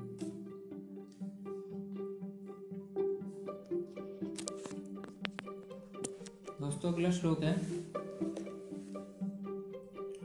विस्तृणात्मनो योगम विभूतिम च जनार्दन, भूय कथय, तृप्तिर्हि, शृण्वतो नास्ति में अमृतम। इसका मतलब है, हे जनार्दन, आप पुनः विस्तार से अपने ऐश्वर्य तथा योग शक्ति का वर्णन करें।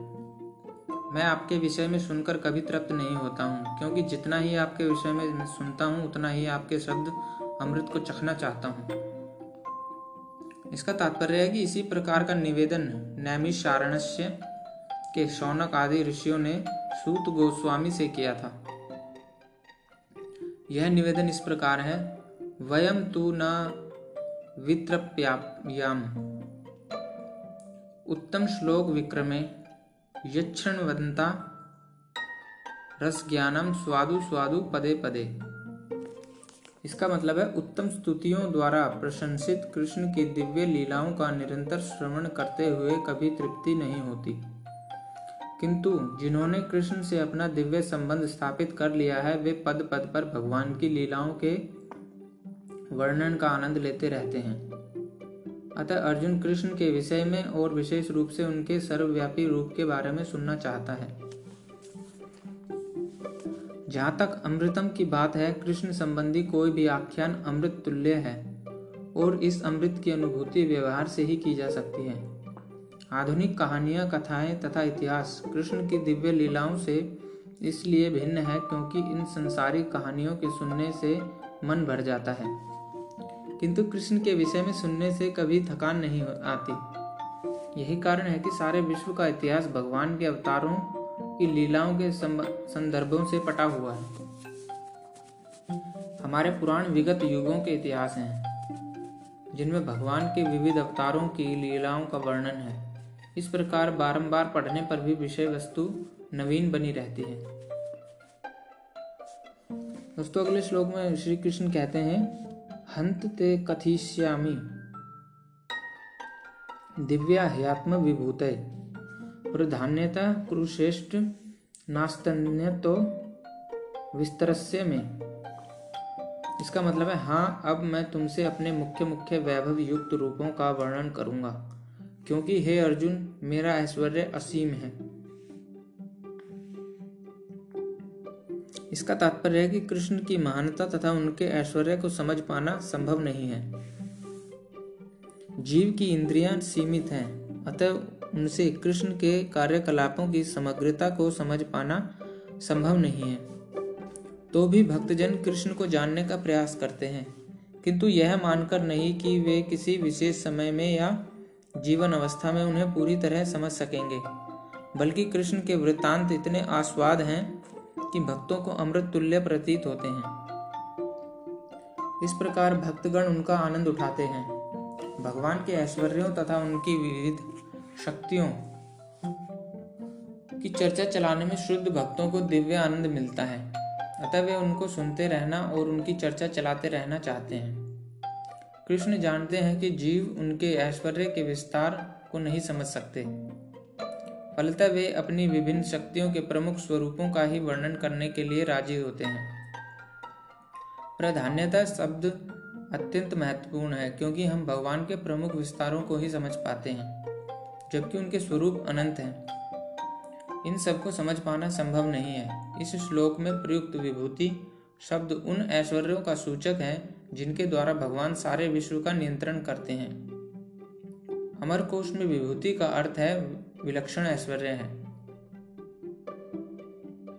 निर्विशेषवादी या सर्वेश्वरवादी ना तो भगवान के विलक्षण ऐश्वर्यों को समझ पाता है, ना उनकी दैवी शक्तियों के स्वरूपों को। भौतिक जगत में तथा बैकुंठ लोक में उनकी शक्तियाँ अनेक रूपों में फैली हुई हैं। अब कृष्ण उन रूपों को बताने जा रहे हैं जो सामान्य व्यक्ति प्रत्यक्ष रूप से देख सकता है। इस प्रकार उनकी रंग बिरंगी शक्ति का आंशिक वर्णन किया गया है। इसका अगला श्लोक है, अहमात्मा, गुड़ाकेश, सर्वभूताशय स्थित। अहम आदिश्च मध्यम च भूता नामंत एव च। इसका मतलब है, वे कहते हैं, हे अर्जुन, मैं समस्त जीवों के हृदय में स्थित परमात्मा हूँ। मैं ही समस्त जीवों का आदि, मध्य तथा अंत हूँ। इसका तात्पर्य है कि इस श्लोक में अर्जुन को गुड़ाकेश कहकर संबोधित किया गया है, जिसका अर्थ है निद्रा रूपी अंधकार को जीतने वाला। जो लोग अज्ञान रूपी अंधकार में सोए हुए हैं, उनके लिए यह समझ पाना संभव नहीं है कि भगवान किन किन विधियों से इस श्लोक में तथा बैकुंठ लोक में प्रकट होते हैं। अतः कृष्ण द्वारा अर्जुन के लिए इस प्रकार का संबोधन महत्वपूर्ण है। क्योंकि अर्जुन ऐसे अंधकार से ऊपर हैं, अतः भगवान उससे विविध ऐश्वर्यों को बताने के लिए तैयार हो जाते हैं। सर्वप्रथम कृष्ण अर्जुन को बताते हैं कि वे अपने मूल विस्तार के कारण समग्र दृश्य जगत की आत्मा है। भौतिक सृष्टि के पूर्व भगवान अपने मूल विस्तार के द्वारा पुरुष अवतार धारण करते हैं, और उन्हीं से वे सब कुछ आरंभ होता है। अतः वे प्रधान महत्व की आत्मा है। इस सृष्टि के कारण महतत्व नहीं होता। वास्तव में महाविष्णु संपूर्ण भौतिक शक्ति या महतत्व में प्रवेश करते हैं। वे आत्मा है, जब महाविष्णु इन प्रकटीभूत ब्रह्मांडों में प्रवेश करते हैं तो वे प्रत्येक जीव में पुनः परमात्मा के रूप में प्रकट होते हैं। हमें ज्ञात है कि जीव का शरीर आत्मा के स्फुरलिंग की उपस्थिति के कारण विद्यमान रहता है। बिना आध्यात्मिक स्फुलिंग के शरीर विकसित नहीं हो सकता। उसी प्रकार भौतिक जगत का तब तक विकास नहीं होता, जब तक परमात्मा कृष्ण का प्रवेश नहीं हो जाता। जैसा कि सुबल उपनिषद में कहा गया है, प्रकृत्यादि सर्वभूतांतरयामी, सर्व, सर्वशेषी च नारायण। परमात्मा रूप में भगवान समस्त प्रकटीभूत ब्राह्मणों में विद्यमान है। श्रीमद् भागवत में भी तीनों रूपों, तीनों पुरुष अवतारों का वर्णन हुआ है। सातवत तंत्र में भी इनका वर्णन मिलता है। विष्णुस्तु त्रीणी रूपाणी पुरुषाख्यान अन्यथो विदु। इसका मतलब भगवान इस श्लोक में अपने तीनों रूप स्वरूपों को प्रकट करते हैं। कारणोद शाही विष्णु गर्भोदक शाही विष्णु तथा क्षीरोदाय विष्णु। ब्रह्म संहिता में महाविष्णु या कारणोदकशाही विष्णु का वर्णन मिलता है। यह कारण कारण नव जले भजत, भजती स्वम योग निद्राम। सर्व कारण कारण भगवान, कृष्ण महाविष्णु के रूप में कारण कार्णव में शयन करते हैं। अतः भगवान ही इस ब्रह्मांड के आदि कारण पालक तथा समस्त शक्ति के अवसान हैं। दोस्तों, अगला श्लोक है आदित्या नाम हम विष्णु ज्योतिषाम रविरन सुमान मरीचर, मरीचिर मरुतामस्मि नक्षत्राणाम अहम शशि। इसका मतलब है, मैं आदित्य, मैं विष्णु। प्रकाशों में तेजस्वी सूर्य मरुतों में मरीचि तथा नक्षत्रों में चंद्रमा हूँ। इसका तात्पर्य है कि आदित्य बारह हैं, जिनमें कृष्ण प्रधान है। आकाश में टिमटिमाते ज्योति पुंजों में भी, में सूर्य मुख है और ब्रह्म संहिता में तो सूर्य को भगवान का तेजस्वी नेत्र कहा गया है। अंतरिक्ष में पचास प्रकार के वायु प्रवहमान हैं, जिनमें से वायु अधिष्ठाता मरीचि कृष्ण का प्रतिनिधि है। नक्षत्रों में रात्रि के समय चंद्रमा सर्वप्रमुख नक्षत्र है, अतः वह कृष्ण का प्रतिनिधि है। इस श्लोक से प्रतीत होता है कि चंद्रमा एक नक्षत्र है, अतः आकाश में टिमटिमाते टिमटिमाने वाले तारे भी सूर्य प्रकाश को परिवर्तित करते हैं। वैदिक वांग्मय में ब्रह्मांड के अंतर्गत अनेक सूर्यों के सिद्धांत को स्वीकृति प्राप्त नहीं है। सूर्य एक है और सूर्य के प्रकाश से चंद्रमा प्रकाशित है। तथा अन्य नक्षत्र भी। चूँकि भगवत गीता से सूचित होता है कि चंद्रमा एक नक्षत्र है, अतः टिमटिमाते तारे सूर्य न होकर चंद्रमा के सदृश हैं। दोस्तों, अगला श्लोक है वेदा नाम साम वेदो अस्मि देवा नामस्मि वासव, इंद्रियाणाम मनश्चामी, मनश्चास्मि भूता नामस्मि चेतना। इसका मतलब है, मैं वेदों में सामवेद हूँ, देवों में स्वर्ग का राजा इंद्र हूँ, इंद्रियों में मन हूँ, तथा समस्त जीवों में जीवन शक्ति हूँ। इसका तात्पर्य कि पदार्थ तथा जीव में यह अंतर है कि पदार्थ में जीवों के समान चेतना नहीं होती, अतः यह चेतना परम तथा शाश्वत है। पदार्थों के संयोग से चेतना उत्पन्न नहीं की जा सकती। दोस्तों, अगला श्लोक है रुद्राणाम शंकरश्चास्मि। वित्तेशो यक्षरक्षाम वसुनाम पावकश्चास्मि मेरु शिखिरणाहम इसका मतलब मैं समस्त रुद्रों में शिव हूँ, यक्षों तथा राक्षसों में संपत्ति का देवता हूँ, वस्तुओं में अग्नि हूँ और समस्त पर्वतों में मेरु हूँ। इसका तात्पर्य है कि ग्यारह रुद्रों में शंकर या शिव प्रमुख हैं। वे भगवान के अवतार हैं, जिन पर ब्रह्मांड के तमोगुण का भार है। यक्षों तथा राक्षसों के नायक कुबेर हैं, जो देवताओं के कोषाध्यक्ष तथा भगवान के प्रतिनिधि हैं। मेरु पर्वत अपनी समृद्ध प्राकृत संपदा के लिए विख्यात हैं। दोस्तों, अगला श्लोक है पुरुध पुरुध, पुरोध साम च मुख्यम। माम विद्धि पार्थ बृहस्पति सेनानी नामहम स्कंद सरसामसी अस्मि सागर। इसका मतलब है, हे अर्जुन, मुझे समस्त पुरोहितों में मुख्य पुरोहित बृहस्पति जानो।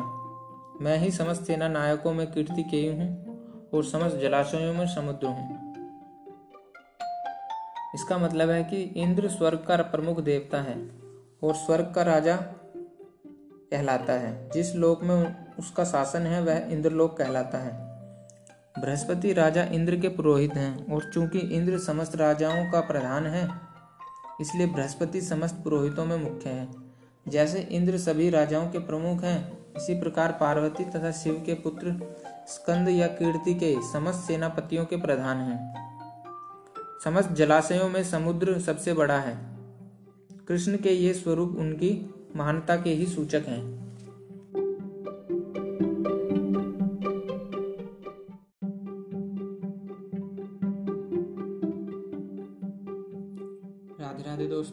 स्वागत है आपका गीता ज्ञान पॉडकास्टिंग में।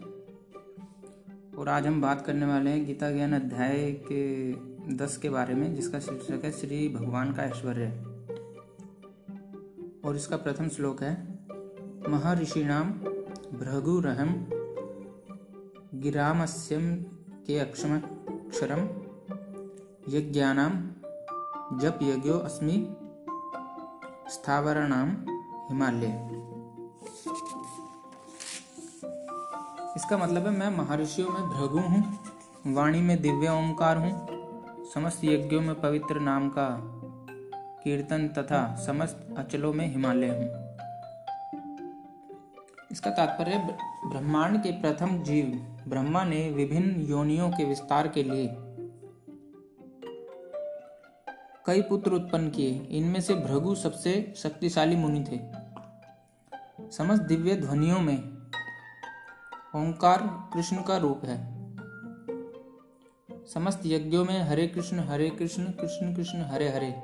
हरे राम हरे राम राम राम, हरे हरे का जप कृष्ण का सर्वाधिक शुद्ध रूप है। कभी कभी पशु यज्ञ की भी संस्तुति की जाती है, किंतु हरे कृष्ण यज्ञ में हिंसा का प्रश्न ही नहीं उठता। यह सबसे सरल तथा शुद्धतम यज्ञ है। समस्त जगत में जो कुछ शुभ है, वह कृष्ण का रूप है। अतः संसार का सबसे बड़ा पर्वत हिमालय भी उन्हीं का स्वरूप है। पिछले श्लोक में मेरु का उल्लेख हुआ है, परंतु मेरु तो कभी कभी सचल होता है, लेकिन हिमालय कभी चल नहीं है।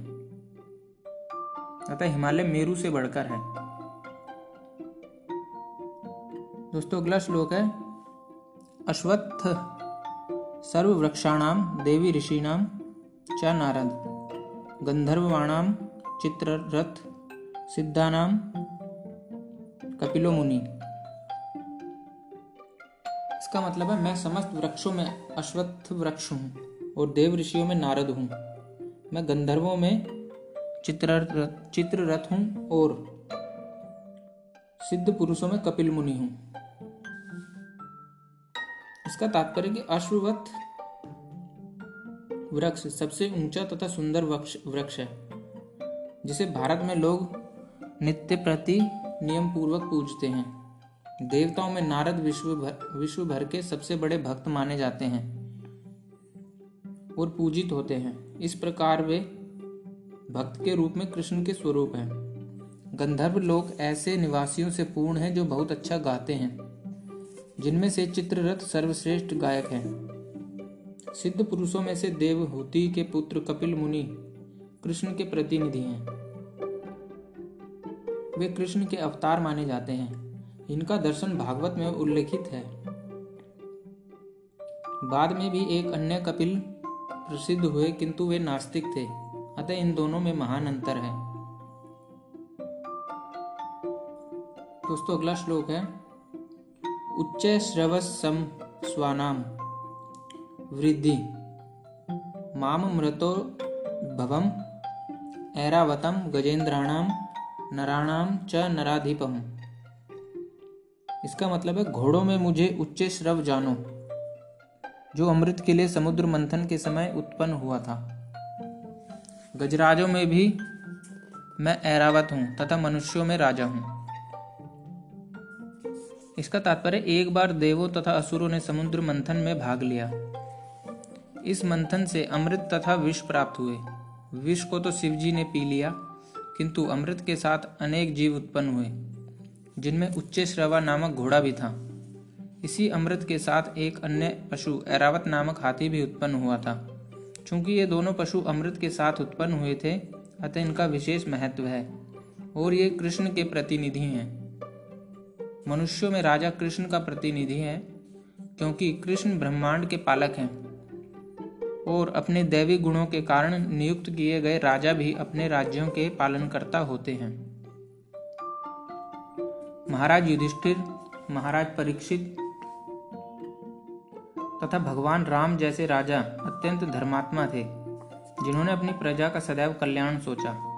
वैदिक साहित्य में राजा को ईश्वर का प्रतिनिधि माना गया है।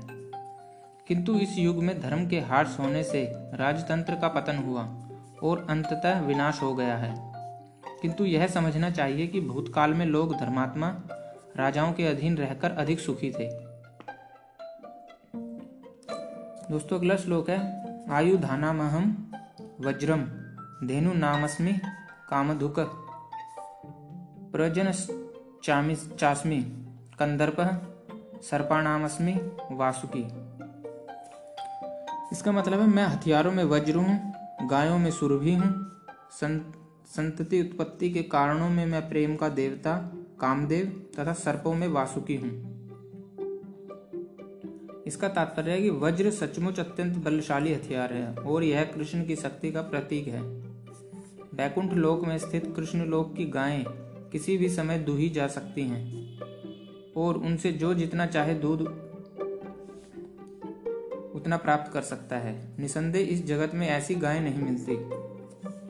किंतु कृष्ण लोक में इन, इनके होने का उल्लेख है। भगवान ऐसी अनेक गाय रखते हैं जिन्हें सुरभि कहा जाता है। कहा जाता है कि भगवान ऐसी गायों के चराने में व्यस्त रहते हैं। कंदर्प काम वासना है जिससे अच्छे पुत्र उत्पन्न होते हैं। कभी कभी केवल इंद्रिय तृप्ति के लिए संभोग किया जाता है किंतु ऐसा संभोग कृष्ण का प्रतीक नहीं है। अच्छी संतान की उत्पत्ति के लिए किया गया संभोग कंदर्प कहलाता है। और वह कृष्ण का प्रतिनिधि होता है।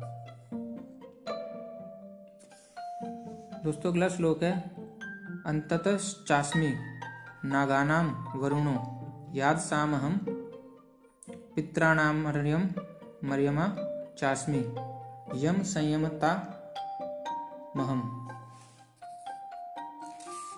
इसका मतलब है, अनेक फणों वाले नागों में मैं अनंत हूँ और जलचरों में वरुण देव हूँ। मैं पितरों में अर्यमा हूँ तथा नियमों के निर्वाहकों में मैं मृत्युराज यम हूँ। इसका तात्पर्य कि अनेक फणों वाले नागों में अंततः सबसे प्रधान है। और इसी प्रकार जलचरों में वरुण देव प्रधान है। ये दोनों कृष्ण का प्रतिनिधित्व करते हैं। इसी प्रकार पितृलोक के अधिष्ठाता आर्यमा है। जो कृष्ण के प्रतिनिधि हैं। ऐसे अनेक जीव हैं जो दुष्टों को दंड देते हैं, किंतु इनमें यम प्रमुख हैं। यम पृथ्वी लोक के निकटवर्ती लोक में रहते हैं। मृत्यु के बाद पापी लोगों को वहाँ ले जाया जाता है और यम उन्हें तरह तरह का दंड देने की व्यवस्था करते हैं।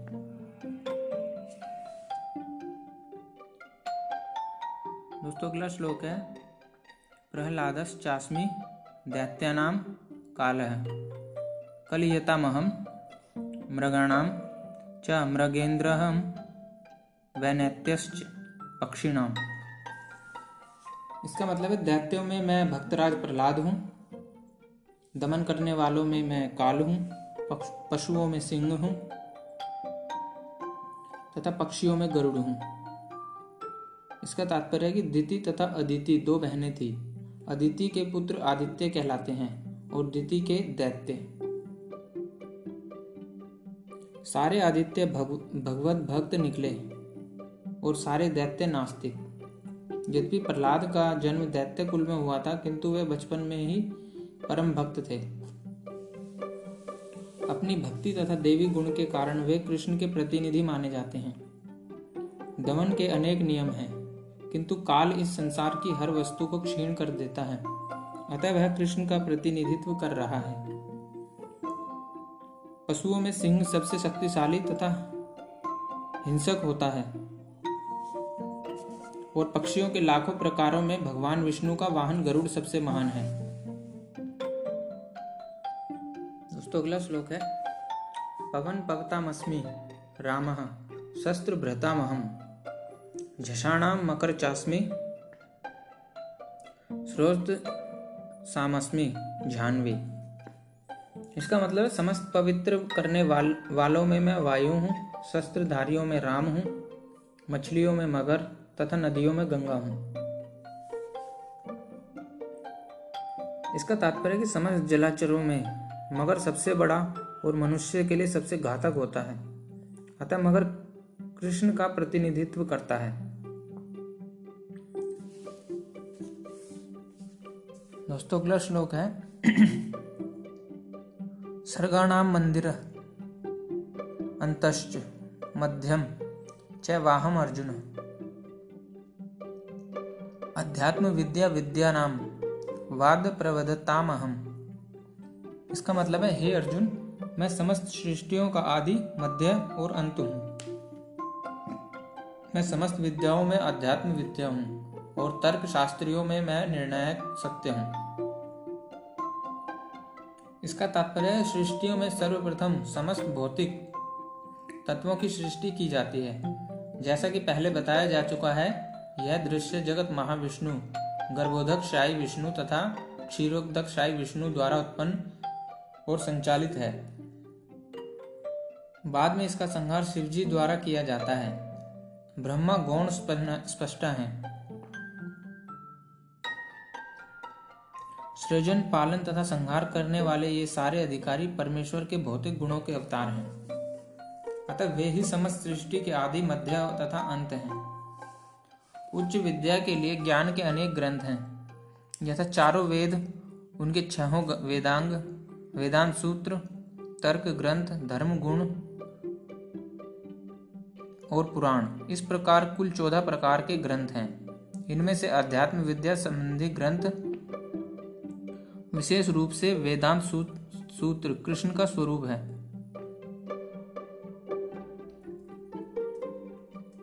तर्क शास्त्रियों में विभिन्न प्रकार के तर्क होते हैं, रहते हैं। प्रमाण द्वारा तर्क की पुष्टि, जिससे विपक्ष का भी समर्थन हो, जल्प कहलाता है। प्रतिद्वंदी को हराने का प्रयास मात्र वितंडा है, किंतु वास्तविक निर्णय वाद कहलाता है। यह निर्णयात्मक सत्य कृष्ण का स्वरूप है। दोस्तों, अगला श्लोक है। अक्षराणाम कारो अस्मि द्वंद सामासिकस्य च। अहमे वाक्षय कालो धाता हूँ विश्व तो मुख। अक्षरों में मैं आकार हूँ और समासों में द्वंद्व समास हूँ। मैं शाश्वत काल भी हूँ और स्पष्टाओं में ब्रह्मा हूँ। इसका तात्पर्य है कि अकार, अर्थात संस्कृत अक्षर माला का प्रथम अक्षर अ, वैदिक साहित्य का शुभारंभ है। अकार के बिना कोई स्वर उच्चरित नहीं हो सकता। इसलिए यह आदि स्वर है। संस्कृत में कई तरह के सामासिक शब्द होते हैं, जिनमें से राम कृष्ण जैसे दोहरे शब्द द्वंद्व कहलाते हैं। इस समास में राम तथा कृष्ण अपने उसी रूप में है, अतः यह समास द्वंद्व कहलाता है। समस्त मारने वालों में काल सर्वोपरि है, क्योंकि यह सबों को मारता है। काल कृष्ण स्वरूप है, क्योंकि समय आने पर प्रलय अग्नि में प्रलय अग्नि से सब कुछ लय हो जाएगा। सृजन करने वालों जीव में चतुर्मुख ब्रह्मा प्रधान है। अतः वे भगवान कृष्ण के प्रतीक हैं। दोस्तों, अगला श्लोक है मृत्यु। सर्वहर्षा अहम उद्भवश्च। भविष्यतां कीर्ति श्री, श्रीवाक्यश्च। नारीणाम स्मृतिर्मेधा धृति क्षमा इसका मतलब है कि मैं सर्वभक्षी मृत्यु हूँ और मैं ही आगे आने, मैं ही आगे होने वालों को उत्पन्न करने वाला हूँ। स्त्रियों में मैं कीर्ति, श्री, वाक, स्मृति, मेधा, धृति तथा क्षमा हूँ। इसका तात्पर्य कि जो ही मनुष्य जन्म लेता है, वह क्षण क्षण मरता रहता है। इस प्रकार मृत्यु समस्त जीवों का हर क्षण भक्षण करती रहती है। किंतु अंतिम आघात मृत्यु कहलाता है। यह मृत्यु कृष्ण ही है। जहाँ तक भावी विकास का संबंध है, सारे जीवों में छह परिवर्तन होते हैं। वे जन्मते हैं, बढ़ते हैं, कुछ काल तक संसार में रहते हैं। संतान उत्पन्न करते हैं, क्षीण होते हैं और अंत में समाप्त हो जाते हैं। इन छहों परिवर्तनों में पहला गर्भ से मुक्ति है और यह कृष्ण है। प्रथम उत्पत्ति ही भावी कार्यों का शुभारंभ है। यहाँ जिन सात ऐश्वर्यों का उल्लेख है, वे स्त्रीवाचक हैं, कीर्ति श्री वाक स्मृति, मेधा, धृति तथा क्षमा। यदि किसी व्यक्ति के पास ये सभी या इनमें से कुछ ही होते हैं तो वह यशस्वी होता है। यदि कोई मनुष्य धर्मात्मा है तो वह यशस्वी होता है। संस्कृत पूर्ण भाषा है, अतः यह अत्यंत यशस्विनी है। यदि कोई पढ़ने के बाद विषय को स्मरण रख सकता है तो उसे उत्तम स्मृति मिली होती है। केवल अनेक ग्रंथों को पढ़ना पर्याप्त नहीं होता, किंतु उन्हें समझकर आवश्यकता पड़ने पर उनका प्रयोग मेधा तथा बुद्धि कहलाती है। यह दूसरा ऐश्वर्य है। अस्थिरता पर विजय पाना धृति या दृढ़ता है। पूर्णतः योग्य होकर यदि कोई विनीत भी हो और सुख तथा दुख में संभाव से रहे तो यह ऐश्वर्य क्षमा कहलाता है।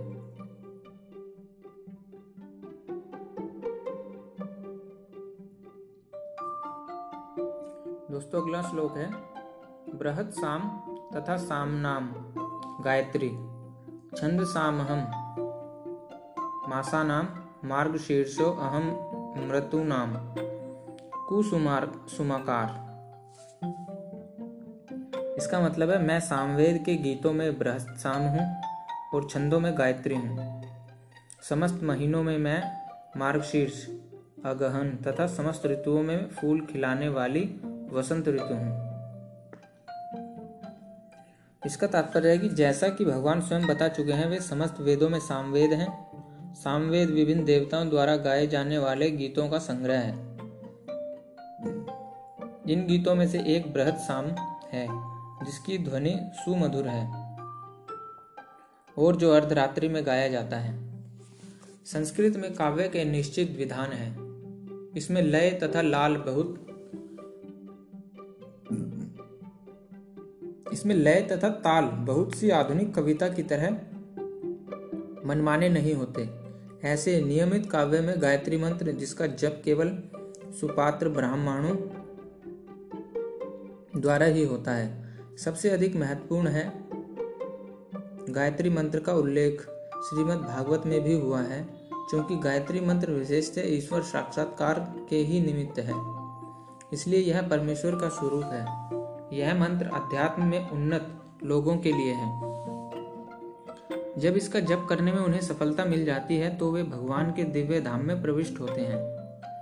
गायत्री मंत्र के जप के लिए मनुष्य को पहले सिद्ध पुरुष के गुण या भौतिक प्रकृति के नियमों के अनुसार सात्विक गुण प्राप्त करने होते हैं। वैदिक सभ्यता में गायत्री मंत्र अत्यंत महत्वपूर्ण है, और उसे ब्रह्मा का नाद अवतार माना जाता है। ब्रह्मा इसके गुरु हैं, और शिष्य परंपरा।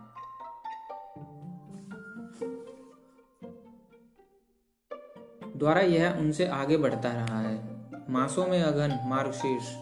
मास सर्वोत्तम माना जाता है, क्योंकि भारत में इस मास में खेतों से अन्न एकत्र किया जाता है और लोग अत्यंत प्रसन्न रहते हैं। निसंदेह वसंत ऐसी ऋतु है जिसका विश्व भर में सम्मान होता है, क्योंकि यह ना तो बहुत गर्म रहती है, ना सर्द और इसमें वृक्षों से, वृक्षों में फूल आते हैं। वसंत में कृष्ण की लीलाओं से संबंधित अनेक उत्सव भी मनाए जाते हैं। अतः इसे समस्त ऋतुओं में से सर्वाधिक उल्लासपूर्ण माना जाता है और यह भगवान कृष्ण की प्रतिनिधि है। दोस्तों अगला श्लोक है धूतम छलय तास्मस्मि तेजस तेजस्वी नाम हम जयो अस्मि व्यवसायो अस्मि सत, सत्वम सत्य सत्ववतामहम। मैं छलियों में जुआ हूँ और तेजस्वियों में तेज हूँ। मैं विजय हूँ, साहस हूँ और बलवानों का बल हूँ। इसका तात्पर्य है कि ब्रह्मांड में अनेक प्रकार के छलियाँ हैं। समस्त छल कपट कर्मों में धूत क्रीड़ा सर्वोपरि है और यह कृष्ण का प्रतीक है। परमेश्वर के रूप में कृष्ण किसी भी सामान्य पुरुष की अपेक्षा अधिक कपटी हो सकते हैं। यदि कृष्ण किसी से छल करने की सोच लेते हैं तो कोई उनसे पार नहीं पा सकता। उनकी महानता एकांगी ना होकर सर्वांगी है। वे विजय पुरुषों की विजय हैं। वे तेजस्वियों के तेज हैं, साहसी तथा कर्मठों में वे सर्वाधिक साहसी तथा कर्मठ हैं। वे बलवानों में सर्वाधिक बलवान हैं। जब कृष्ण इस धराधाम में विद्यमान थे तो कोई भी उन्हें बल में हरा नहीं सकता था। यहाँ तक कि अपने बाल्यकाल में उन्होंने गोवर्धन पर्वत उठा लिया था। उन्हें ना तो कोई छल में हरा सकता है, ना तेज में, ना विजय में, ना साहस और ना बल में। दोस्तों, अगला श्लोक है। वृषिणा ऋषीणाम वासुदेवो अस्मि पांडवानाम धनंजय। मुनिनामप्यहम व्यास। कवि नामशान कवि।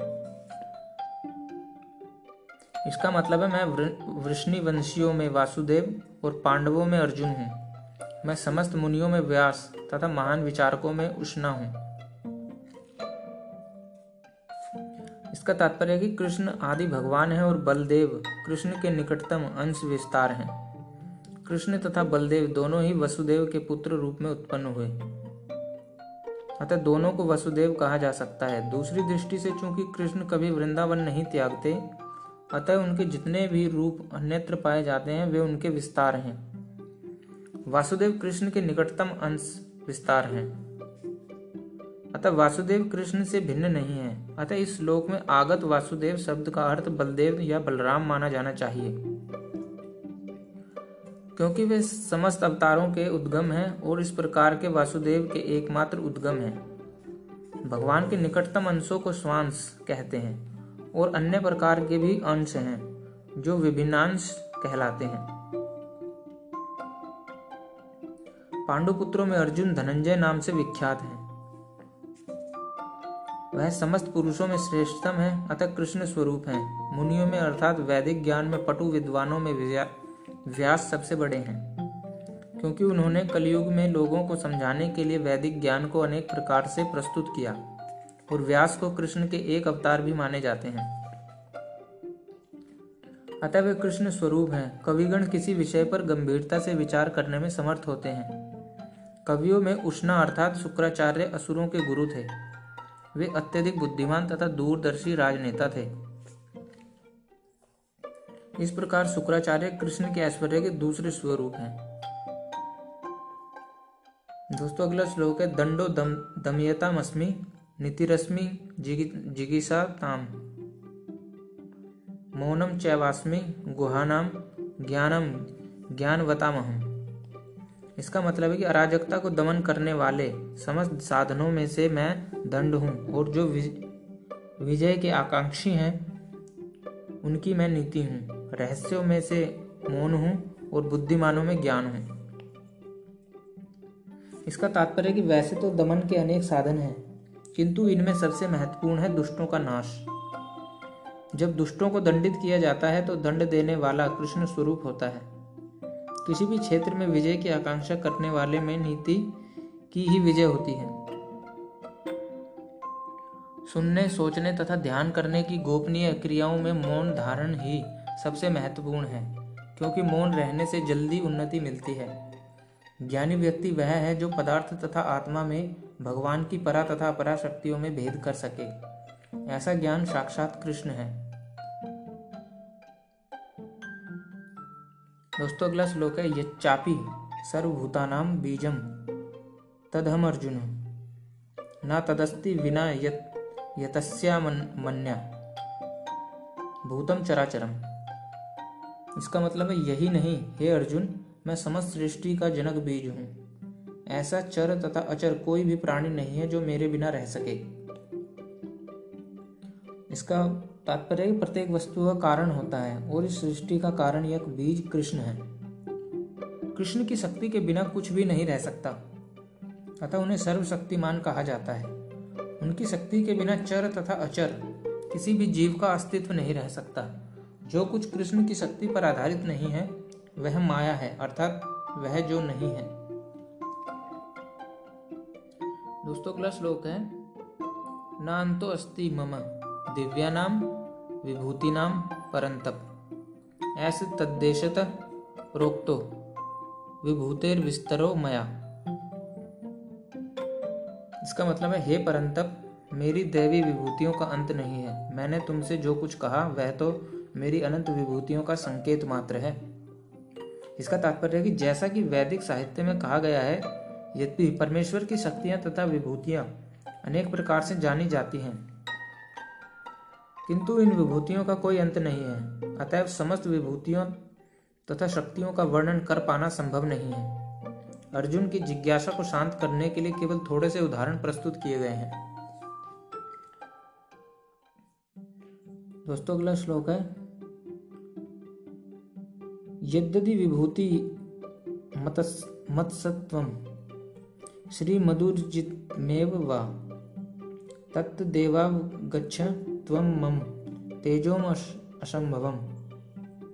इसका मतलब है कि तुम जान लो कि सारा ऐश्वर्य, सौंदर्य तथा तेजस्वी सृष्टियाँ मेरे तेज के एक स्फुलिंग मात्र से उद्भूत हैं।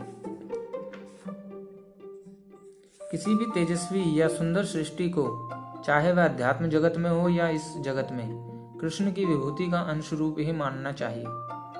किसी भी अलौकिक तेज युक्त वस्तु को कृष्ण की विभूति समझना चाहिए।